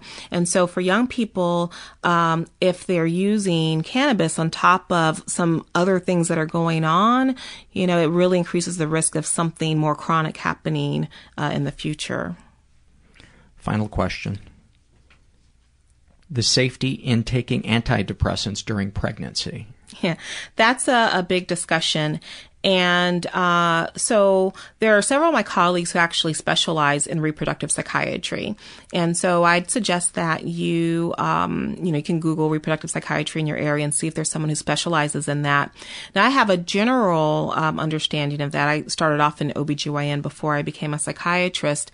And the, the take-home message is we look at risks and benefits, right? So if I have a patient who is so overwhelmed by their anxiety, they're barely functioning, they're anxious about what's going to happen with the baby, Baby, what's going to happen in their marriage, what's going to, you know, and it's really affecting all aspects of their life, I'm probably going to encourage them more to consider staying on an S S R I versus someone who is not not as anxious and has a great therapist and doesn't have a family history and they've had a couple deliveries before that have been just mm. fine. You know, we might have a discussion about weekly therapy, and then let's let's mm-hmm. talk about if medications are, are indicated. But the, the worst thing is for someone to just suddenly stop medication um, because they want to become pregnant. I really should have a discussion with their psychiatrist about that. And the psychiatrist can help you make an informed decision. And aren't the majority of uh, meds safe to be on during pregnancy? No, or? no, no, no, no, no, no, no, no. There's some that are actually dangerous. So, uh, for example, medications like Depakote and lithium uh, can cause uh, birth defects for uh, for some some fetuses. So that's why it's really important to mm-hmm. have a conversation with the psychiatrist about this. Now, some are safer in mm-hmm. pregnancy, um, but But yeah, there, there's definitely um, a role for some discussion on that. And as part of my intake, some of my patients chuckle when I ask about this, but I, I ask all of my patients of reproductive age, what's their birth control method? And so sometimes they'll ask me like, well, why are you asking me that? Aren't you a psychiatrist? And I said, well, some of these medications can potentially impact the fetus. And I want you to talk with me about, um, you know, your, your, your child, you know, rearing mm-hmm. plan. Like, do, how many, do you plan to have children? What's your birth control method? Let's talk about that. Um, because if a patient's doing really well on a medication for a while and then becomes pregnant, we need to talk about what we're going to do about that. Mm. Um, is it, are S S R Is safe during pregnancy? Um, well, we don't really use the term safe because we okay. don't really have a lot of long-term studies. We know which medications can be safer. I and see. So I have like my go-to list of the ones that, um, tend to be safer during pregnancy and also breastfeeding? That's an important question um, for patients. Do they plan to breastfeed, or are they going to pump and dump? What are they going to do after the pregnancy ends? Um, but that, again, that's a discussion that they really should have with their psychiatrist okay. about looking all at all the options, and maybe therapy, weekly therapy with a therapist who's in contact with a psychiatrist who can let the psychiatrist know if something's brewing. That that might be fine for some patients. Some patients, the psychiatrist is going to feel more strongly that they, they probably mm-hmm. should be on medication. Uh, now, lithium, uh, though, it, there was a belief for a while that if you had ever taken it, you were going to have problems mm. during childbirth, and that's, that's not, not true. The case. No, okay. that's not but the there, case. But no. for a while, that that rumor was around that, oh, you fucked up your chances of having no. a child because you were on lithium. I know that there were a lot of people that used to used mm. to believe that. I just mm-hmm. wanted to yeah, dispense no, no. with that. Yeah, and we still use um, lithium. Um, you know, I, I still prescribe it. Um, it's a really effective medication, um, and uh, it really depends too on where. During the gestation period when the mom is taking the lithium, and sometimes we can be creative as far as the timing of the lithium and, and you know, mm-hmm. where the pregnancy is, um, as far as uh, how many months. But um, yeah, yeah, it's, it's it's just definitely something that you need to discuss with your psychiatrist and, and everything to be documented and, and so forth, so you can make an informed decision. Doctor Melanie Watkins, thank you so much for being so generous with your uh, with your time. Uh, I really appreciate it, and I've learned a lot, and I know the listeners are going to enjoy uh, hearing all of this, so thank you. You're very welcome. Thank you. Many, many thanks to Doctor Watkins uh, for a great conversation, answered a lot of questions that, uh, that we had. And um, by the way, she is launching a blog and a podcast called Your Mental Health First, and uh, I believe it's going to be launching in early September, so uh, check in uh, on their progress at uh, their website, uh, which is your mental health first dot com. Um, we have a new sponsor this week that I'm very excited about. It's a really exciting product. Uh, it's a smartphone app called um, Start. And it's from a company called Iodine. They're a digital health company. And um, it's an app that helps people who are taking antidepressants to find out what works and to gauge their process um, over the course of taking their meds. You know, as I talked about in the interview with Doctor Watkins, one of the most confusing things about taking meds is remembering how you were feeling six months ago, or uh, you know, four months into taking the med, or even last week. Sometimes uh, I, I can't remember. You know, what was I feeling? Was I sleeping a lot? Um, how was my memory? Uh, was I feeling listless? Was I feeling energized?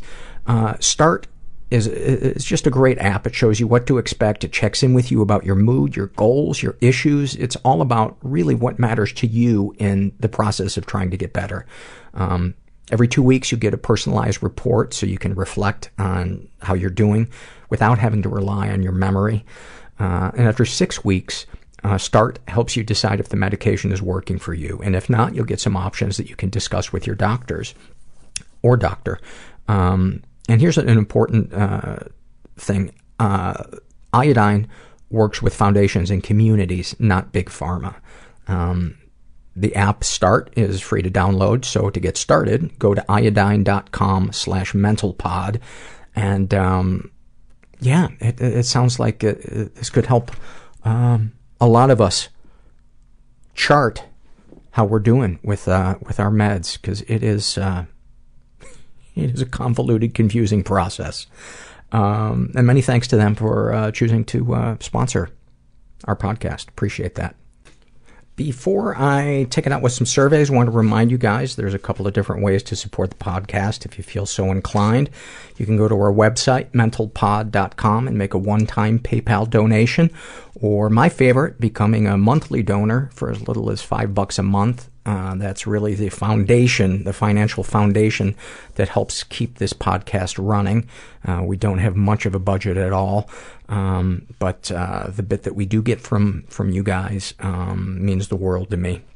So if you're considering becoming a monthly donor, please, please uh, follow through on it. It would be awesome. And if you listen and you can't support it, that's cool too, because I get a lot um emotionally from, from doing this podcast. And I'd be doing it whether or not um, you donate it or not. This is, oh, and you can also support us uh, financially by uh, shopping at Amazon through our search portal. It's on our homepage, our right-hand side, about halfway down. And support us non-financially by spreading the word about the podcast to your friends uh, through social media, uh, whatever way possible. Um, that all helps. This is from the Struggle in a Sentence survey uh, from a woman who calls herself Creep Show. And uh, about her A D D, she writes, either I can't focus or don't you dare interrupt me because I'm hyper-focusing and can't handle an, interu- an interruption. Very much relate to that one. Um, snapshot from her life. I'm always late because I can't say no to anyone, or I'm finally trying to take some time for myself and it bleeds into the time I'd set aside to be with you. You don't understand and are mad at me. I feel depressed and anxious and work doubly hard to please you.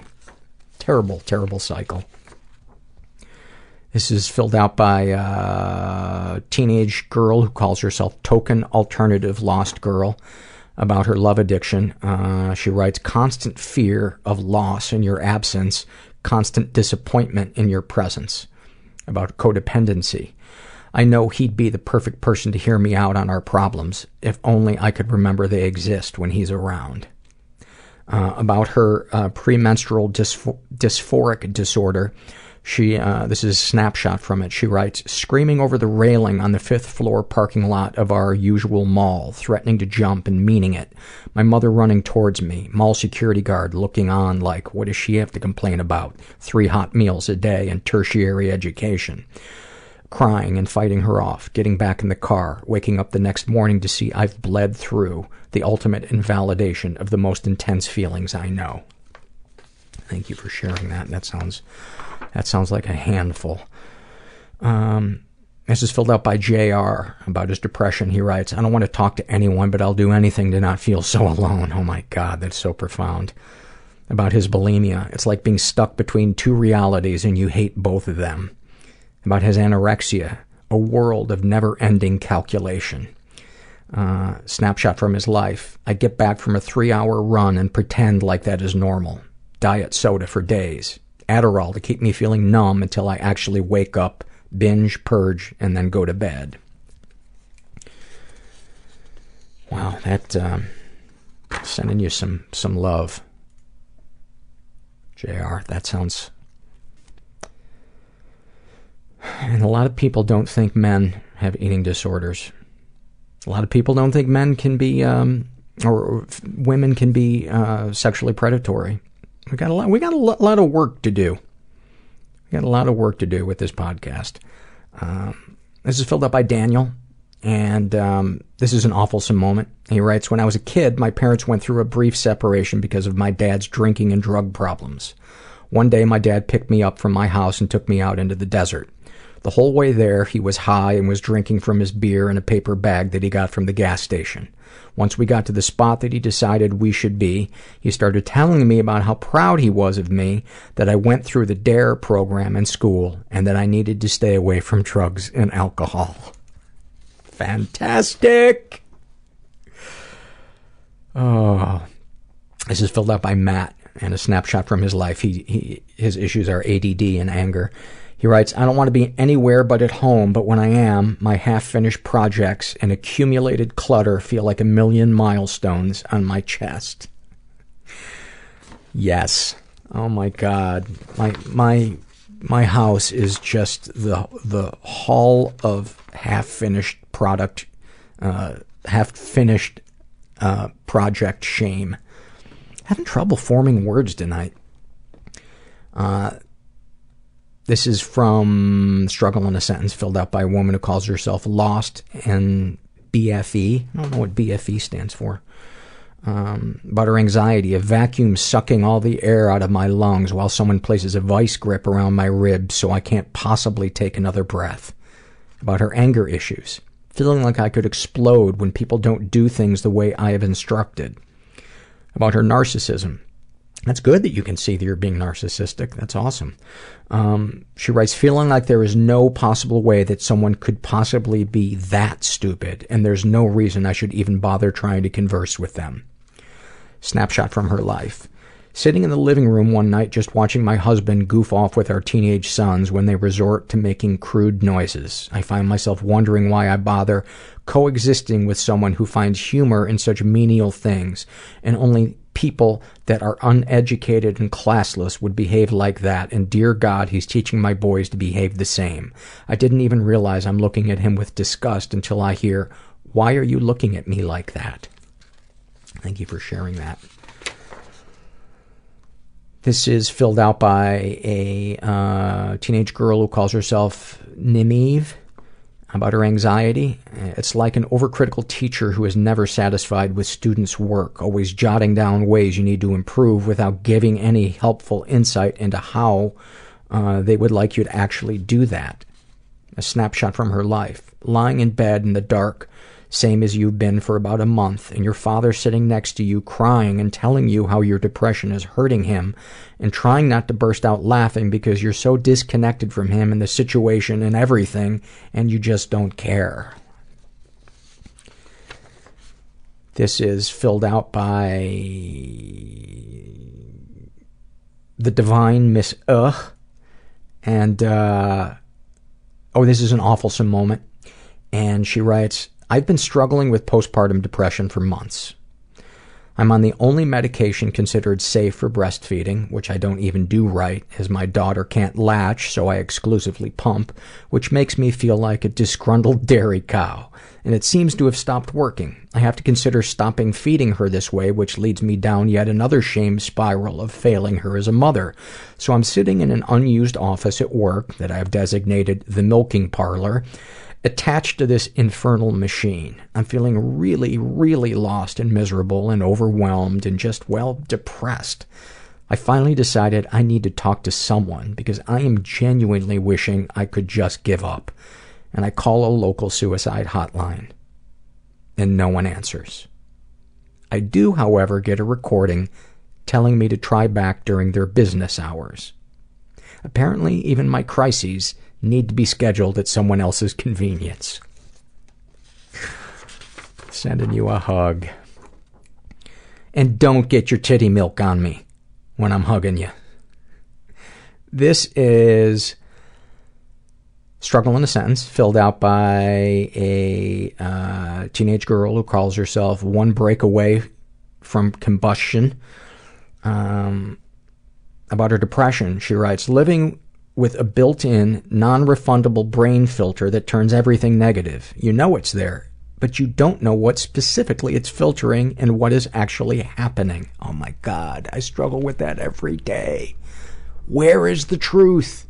I wish I knew the truth.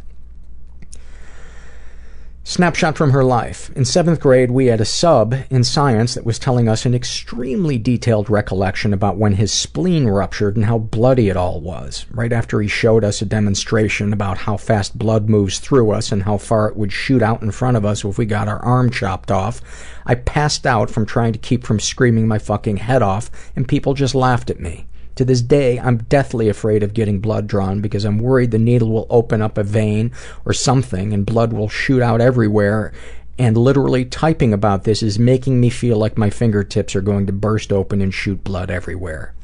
I need to go take a clonaz- clonazepam.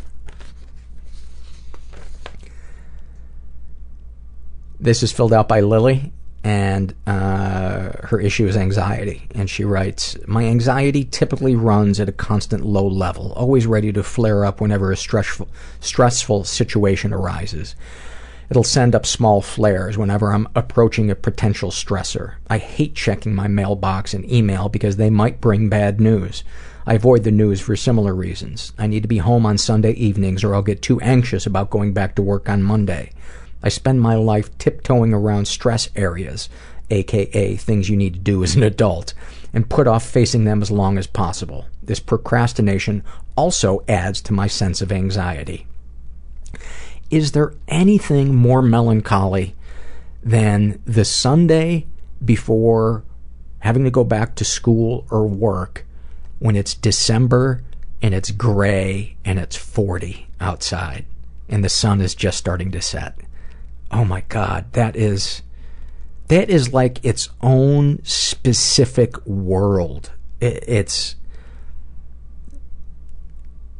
There are movies occasionally that evoke that feeling in me. Um, there's a movie by Robert Altman called McCabe and Missus Miller. If you've never seen it, that entire movie is like four o'clock on a Sunday afternoon in December in the Midwest. I mean, it takes place in the movie takes place in the West, but it's that it just so takes me back to that um, feeling of just not connecting to people, feeling alone, feeling empty, uh, ennui on steroids. I hate that phrase, on steroids, but this is filled out by a guy who calls himself G S about his depression. He writes, bipolar two, the depressive phase, when I realized I was drowning, I swam down deeper. Isn't that the beautiful thing about mental illness? It just feeds on itself. That and addiction. The worse it is, the more you want to do what isn't healthy for it. Uh, this is an awfulsome moment filled out by um, a woman who calls herself the main bitch. She writes, after a long struggle with depression, uh, and she's gay. She writes, after a long struggle with depression, generalized anxiety disorder, and panic disorder, I decided to sit my friends down at my all-girls Catholic boarding school and tell them about my issues. After I was finished, one of them let out a big sigh and said, well, at least you're not a gay. I like that they said a gay. Not gay, a gay. Uh, struggle in a sentence survey filled out by a woman who calls herself not crazy, just human, about her depression. It's like being in Laverne and Shirley's basement window, staring up at the world above that smells like dog piss sometimes, and of which you are no longer a part. About her compulsive overeating. When your weight fluctuates, everyone sees it. You can't keep your pain private, even if you want to. Going to a clothes rack and looking for something that doesn't suck rather than something you like. Snapshot from her life. Panic and anxiety can be like playing whack-a-mole.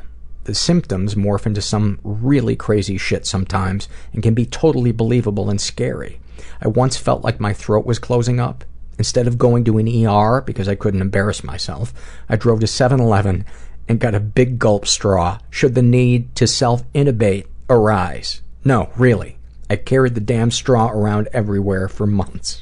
Oh my God. That's awfulsome. That is awfulsome. That could have gone in two different surveys. Squeaky Tom.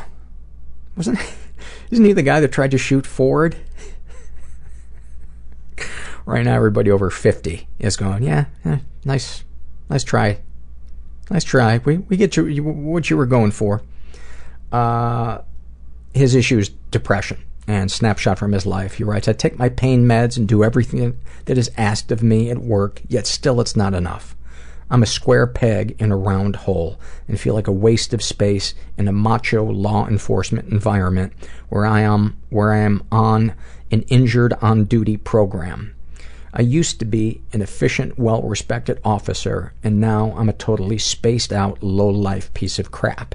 Happy days. Hold on one second. This is filled out by a trans male uh, who is gay, and um, he's a teenager. Calls himself Yeth Hound. About his A D D. I love this one. Like walking behind the slowest old couple in the entire country and not being able to go around them because they're taking up the whole damn sidewalk. Snapshot from his life. Desperately roll around on my bed, stand up in the pitch darkness and plead at nothing to let me sleep. Give up and eat a hot dog. Rinse and re-fuck. This is filled out by Pinky Quinn. She writes about her love addiction. I just want someone to tell me I am everything to them. About her sex addiction. I don't know if it's an addiction, but I love to have sex with my husband several times a day if I had my way. Snapshot from her life. I've been married for nine years to my husband who has Asperger's and has a very high I Q. He's like a robot sometimes. He doesn't compliment me. I hear from other people all the time that I am gorgeous, and I don't care. I just want my husband to look at me and tell me that I am beautiful, that I am his world, and tell me that I am one of the best things in his life.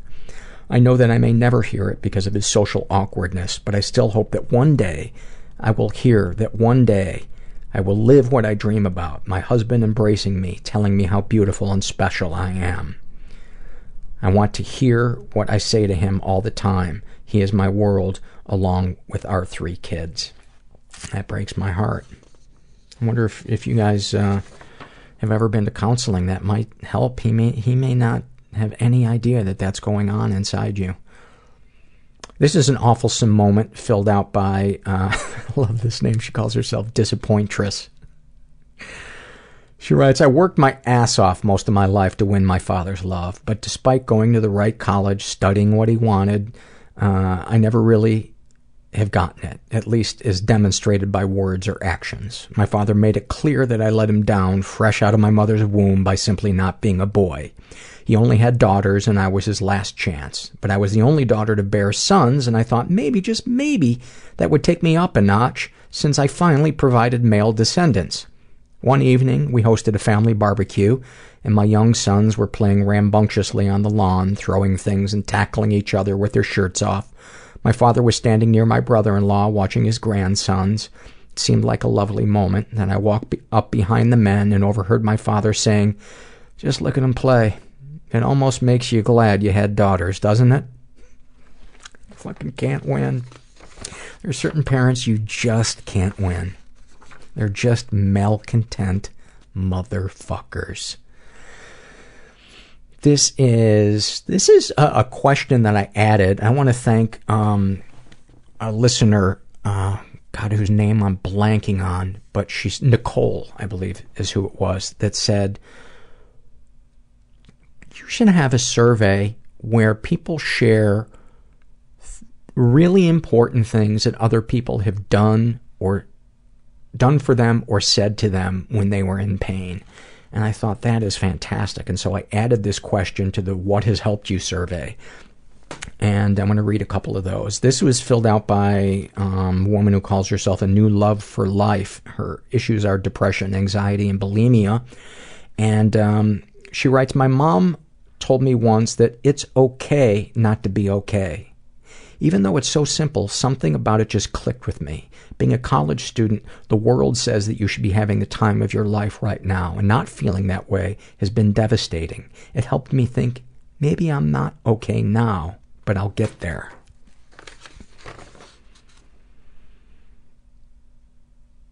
This was filled out by a guy who calls himself Brisbot five thousand.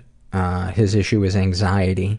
And uh, he writes, somebody explained that anxiety is a psychological response to a very tired mind and body. This makes it less frightening to me than the belief that I am losing my mind. This was filled out by a woman who calls herself Awful Lot of Falafel. I think we've read her stuff before. Um, her issues are eating disorder, suicide Uh, survivor, survivor of childhood sexual abuse. And um, she writes, you were angry. Whoever said you weren't allowed to be angry? Before my therapist said this, it had never occurred to me that I had the right to display negative emotions. As a child, I wasn't allowed. My parents seemingly just couldn't handle one more thing, so they used their negative emotions, anger, scorn, et cetera, to silence ours. In an ironic twist. After my therapist said this to me, repressed anger came to the surface, and it empowered me to put up the temporary boundaries I needed, which helped lift a bit of the enmeshment. Since I let my anger surface, I could finally deal with it and lay it to rest. Don't get me wrong, I still get frustrated with my parents, but I'm able to have so much more compassion now that my anger has been released, not to mention a freedom and esteem that comes with boundary setting. Thanks, Doctor Joan. That is... God, I love reading that. That is just... I like see... Ray, when I read something like that, I see like rays of sunshine coming off that. I just want to I just want to get on top of a mountain and read that to the world. So they know that that is possible for them. and, and, and we can realize how devastating it can be to a child's soul to brainwash them into thinking that feelings are wrong. Um, this is filled out by a woman who calls herself Serotonin Sister, and her issues are severe depression and love addiction. And um, what helped her, uh, she writes, was unrelenting encouragement to follow my passions, validating my worth, staying in touch with me. I felt cared for.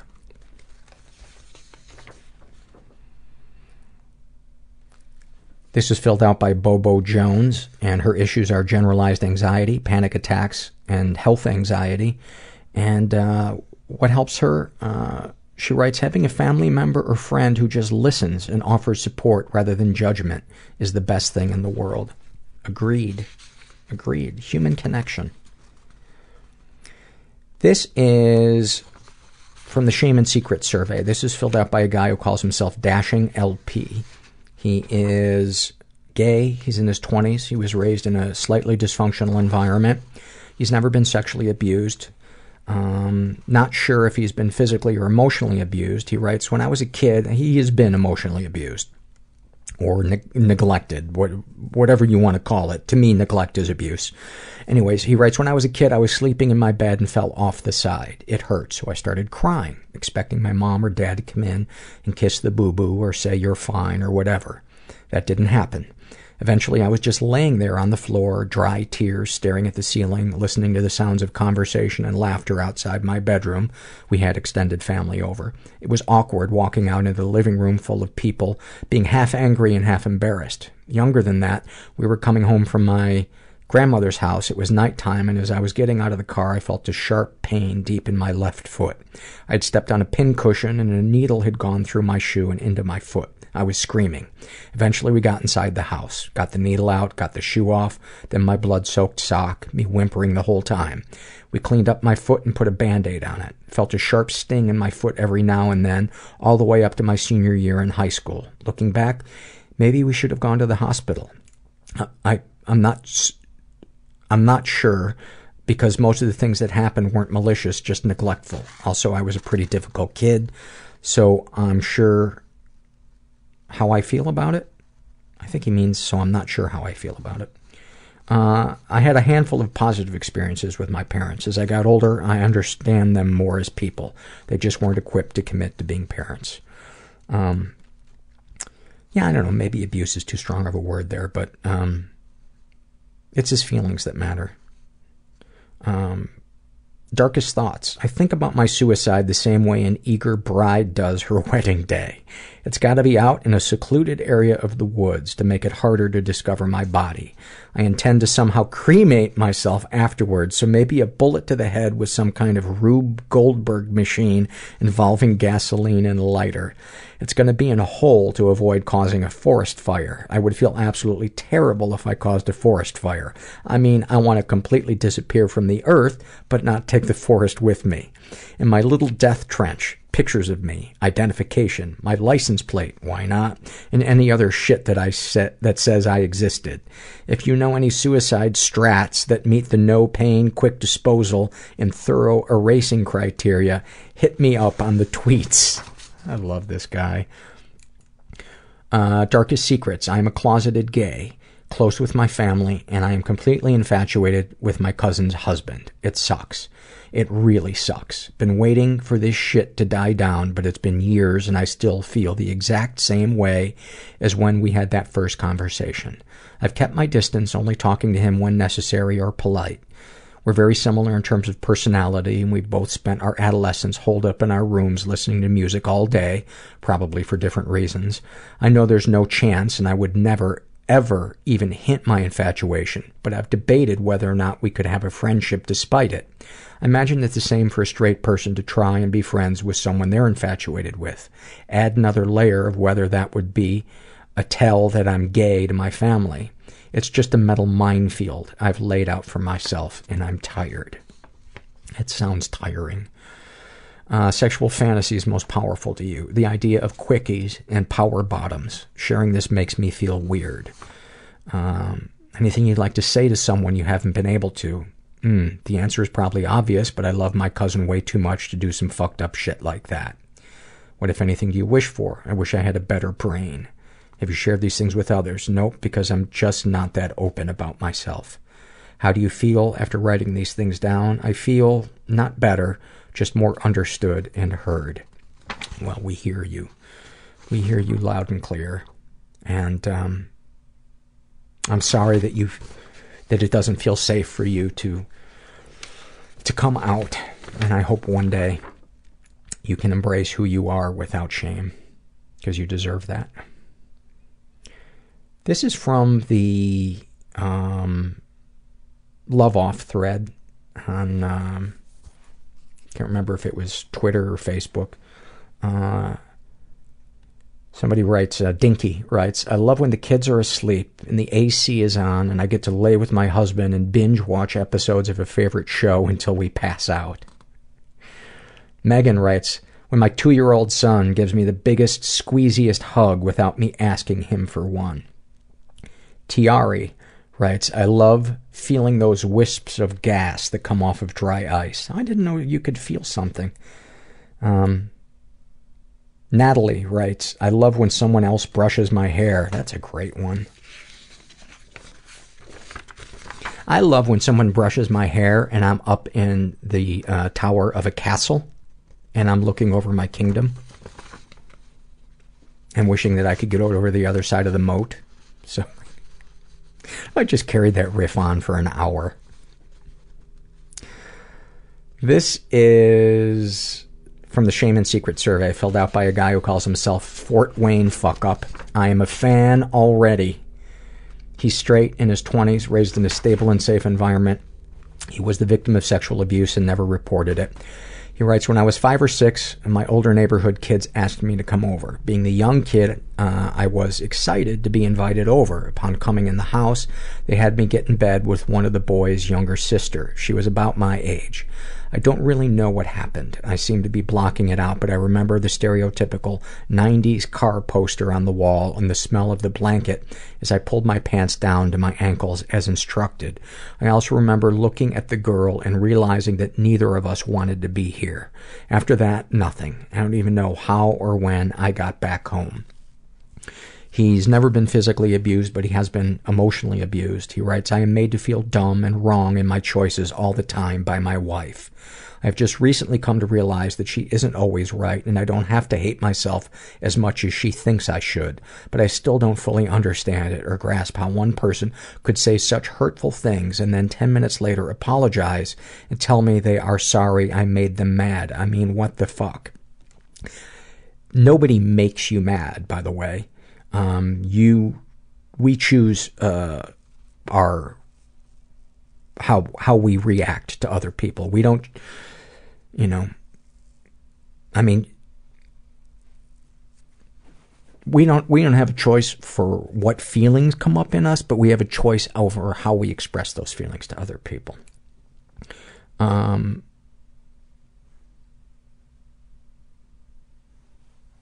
let's see. Any positive experiences with your abusers? My wife and I have been best friends since we were fifteen. We have some wonderful experiences together, but maybe we should have just stayed friends. Darkest thoughts. I fantasize about coming home and finding my wife dead. She wouldn't be angry and depressed anymore, and I would be free with a big fat life insurance check. Darkest secrets. I cheat on my wife. A lot. I don't even have the sex drive to do it. I simply do it to release the anger I have towards her.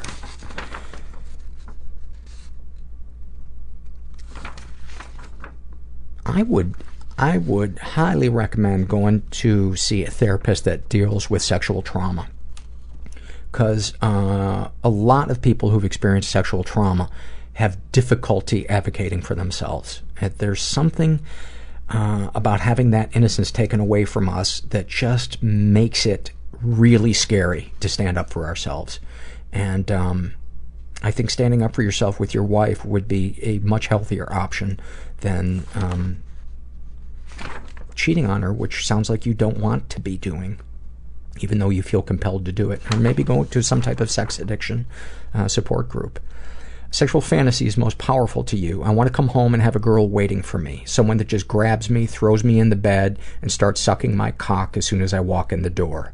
Saying that makes me realize how simple that is and what a shame I don't have it. What, if anything, would you like to say to someone you haven't been able to?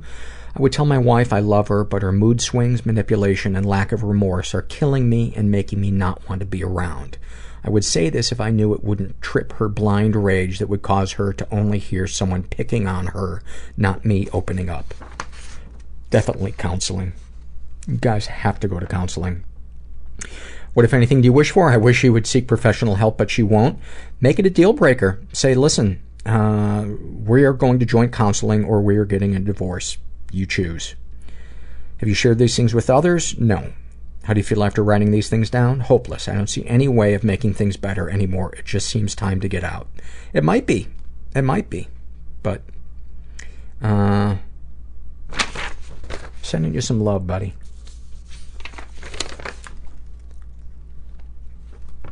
And the other thing I would, I would encourage you to keep in mind is that your wife, deep down, is just probably hurt and afraid, and that's how she that's how she expresses her fear and her her anger. And anger to me comes from fear. So your wife just I th- I think she's just really really af- afraid of a lot of stuff in her life, and uh, unfortunately, she thinks taking it out on you is okay, or at least okay enough that she keeps doing it. Kelly writes, I love being able to exercise again after an injury and being able to exercise smarter for the injury. Oh, that's a great love. Dave writes, I love the connection you can make with someone during a conversation. I love it. Courtney writes, I love waking up in the middle of the night, drinking a whole glass of ice-cold water and going back to bed. I do too sometimes. When I can't sleep, I'll get up and I'll drink water, and sometimes that's just enough to get me back to sleep. Hey, Paul, who cares? I care. Look at that. Debating myself, debating the mean part of my brain. Hey, mean part of my brain, how are you doing? Fuck off, nobody gives a shit. Wow, you sound really angry, mean part of Paul's brain. Yeah, well, I fucking am. You know, we had a shitty childhood, and I feel empty a lot of times, and uh, I want to fucking do something about it. Well, you know, yelling about it is not going to make things any better. Fuck you. Go fuck yourself. That's what silences the brain. Got to tell your brain to go fuck itself. This is a Shame and Secret survey filled out by a guy who calls himself Useless Loser eighty-four. Um, I love how you guys are able to pack as much self-hatred into a single name as possible. Now, this one is from Shit-Eating Cum Dumpster seventy-seven. Anyway, Useless Loser eighty-four is straight, although he writes, I still have gay fantasies from time to time, usually about someone dominating and fucking me in the ass. He's in his thirties, raised in a stable and safe environment. Um, he's never been sexually abused, uh, although he writes, when I was about nine, I talked my older female cousin into making out with me because I was afraid at that age that I would never get to be with a woman. It happened a couple of times while her sister, who is about my age, was in the room. I feel a little awkward about it, but I don't think shame is the right word. It happened a few times over the next two to three years. I don't think that counts as abuse, uh, because she was about thirteen to about sixteen when this was going on, uh, on, and I really didn't want it, and I liked it. I don't know, I'm confused. And I, re- oh, I really did want it, and I liked it. Yeah, that that's, I don't believe that's abusive. He's never been physically or emotionally abused. Uh, he writes, my parents really did the best they could. I was spanked, but they, mom and dad, were raised in a rural, take-no-shit environment themselves. There are things I get angry about when I think back on them, but raising kids is hard, and my fuck-ups are definitely not my parents' fault. Darkest thoughts. I worry about completely losing it one day and being one of those dudes who becomes a mass murderer, a mass shooter. I also worry about finding girls in their mid-teens sexually attractive. I used to fantasize a lot about fucking a girl who has reached the legal age of consent in my state, but is still not eighteen. I always fantasized about it being completely consensual between us, though. My attraction to girls who are still in high school has mostly faded, though. Darkest secrets. I often worry if what I did with a neighborhood boy when I was in my teens counts as sexual abuse. I was about fifteen and he was about twelve at the time. We used to grab each other's dicks a lot and and sort of start to jack each other off. I had a lot of... can't see this word. I had a lot of something about him fucking me and sucking his cock, but it never actually happened. Um... Sexual fantasies most powerful to you. Usually they involve having anal with girls that I know and, and am, am attracted to. It's kind of weird because if I really like the girl, I rarely fantasize about having anal with her. It feels too weird. But if I just think she's hot, I usually want to fuck her ass. Uh, I think all of that would go nicely on a license plate, by the way. That the print would have to be very small, but it would be a memorable license plate. What, if anything, would you like to say to someone you haven't been able to? I just wish I could really ask a woman out and could be more perceptive when a woman was flirting with me. I also have trouble maintaining friendships because I feel shy, even with people I've known for years. What, if anything, do you wish for? That I could just be, quote, normal, whatever the fuck that means. That I had more energy to accomplish my goals. That whatever this blackness that hides out inside me is could just be scooped out. Oh, dude, you... you You have described ninety percent of us. Welcome to the human race. And that's not to minimize what you're going through or what you feel. It's just to let you know you are not alone. Have you shared these feelings with others? No, I have a lot of problems discussing my feelings with others. Plus, I'm always just so whiny, depressed, and boring. Well, what if you're not? What if you're not whiny, depressed, depressing, and boring? What if you're actually... um, somebody who's pleasant to connect to because you're deep. Something to consider. How do you feel after writing these things down? About the same as I did, but it's the first time I've ever shared these things, and I know this is a completely safe, judgment-free zone. My narcissistic side really hopes you read mine on air. Well, mission accomplished, big head. Anything you'd like to see... Anything you'd like to share with someone who shares your thoughts or experiences. If someone sees something on my survey they can relate to, I'm glad they no longer feel alone. I related very much to that part uh, that you talked about, wanting to have the darkness inside your chest scooped out. I have felt that emptiness so many days where it just leads me back to bed or to my video game. You know, um... back to the love off. T R writes, I love the first warm day of spring when I can wear a skirt after months of cold, wet, and gray. Jesse writes, I love the way the air feels and smells just before it rains in New Hampshire. Erica writes, I love when I get in my truck and I catch a favorite tune at the beginning. I also love when my dog gets so excited to see me when I first get home that she dances and snorts. That's the good stuff.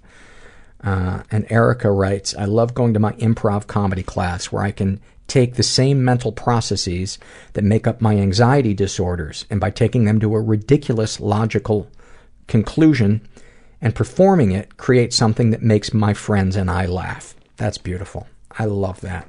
I love that. And uh, we've got an awfulsome moment and a happy moment. And this is an awfulsome moment. I love this one. This is filled out by a uh, woman who calls herself Bipolicious, and she writes, after my mother died, I had a temp job downtown. At lunch, I sat in the front window of the building and broke down in tears. I'm not ashamed to be emotional in public, but I did crack the hell up when I realized that the hanky I was using was actually the pair of clean undies I keep in my gym bag. Oh, that makes me so happy. That makes me so fucking happy. This is uh, a happy moment filled out by a guy who calls himself Anxious Composer.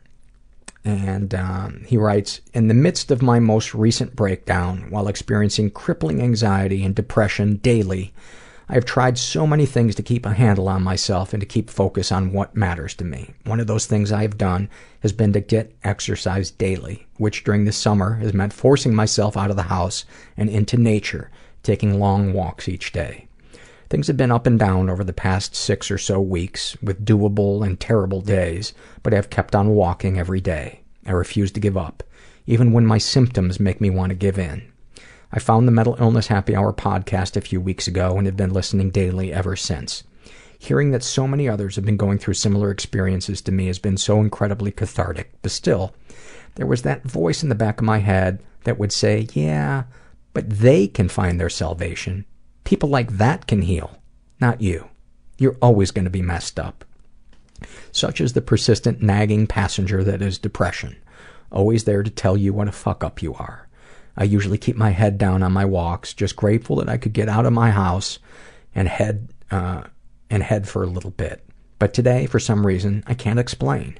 I stopped for a bit on a park bench to listen to the end of another episode before heading home. Paul got to the survey responses and read one of mine. I was so entranced by the early afternoon sun that I almost didn't hear it. I stopped the episode and replayed that part. Oh my God. Those were my words he read. In that moment, I knew that I could be one of those people that are healing too. Or maybe, just maybe, I am. You are, dude. You are. You're taking care of yourself. You're practicing self-care. You know, you're trying to expand your mind. You're trying to connect to other people. You are healing. Anybody listening to this podcast, no matter how fucked up you feel, you are searching. You are seeking. And that is one of the most important things. You know, here I am, twelve years into recovery from substance abuse, uh, you know, years into therapy, years into psychiatric care, and I still struggle, but I'm moving forward and I continue seeking. And that helps keep me going because I know there's there's good stuff. It's like swimming. Swimming in a stream, you are just bound to pass stuff that is going to feed you and that is good to you. And yeah, you're going to hit some jagged rocks and, oh, I already hate this metaphor. And then a fisherman's going to grab the side of your head with a hook, pull you out, you're going to suffocate, and he's going to fillet you. How's that? How do you like that for the end of the show? Go fuck yourself. I can't. I can't end on that. I can't end on that. But dude, you are healing. You are one of us. There is, that is one of the, the sickest myths in the world, is that nobody understands what we feel and we are alone. But it's so believable. Every day we have to fight that belief that we're fucked and we've blown it, that our life is over, that it's, you know, there are few things scarier to me than the unknown. And yet, there's been so much good stuff in my life. So many great moments that I never predicted. But I have to get out of my house. To, I have to stop playing Civilization five to experience them. All right, I'm starting to run my mouth. Oh my God, we're at one hundred fifty minutes. All right. Just remember, you're not alone. Even though you feel you are, you're not. And uh, get out of your comfort zone and ask for help if you haven't done it yet. It can change your life, change mine. Thanks for listening. Everybody I know is bizarrely beautifully everybody fucked up I in know some weird way. Bizarrely beautifully everybody fucked up in some weird way. Bizarrely beautifully everybody fucked up in some weird way.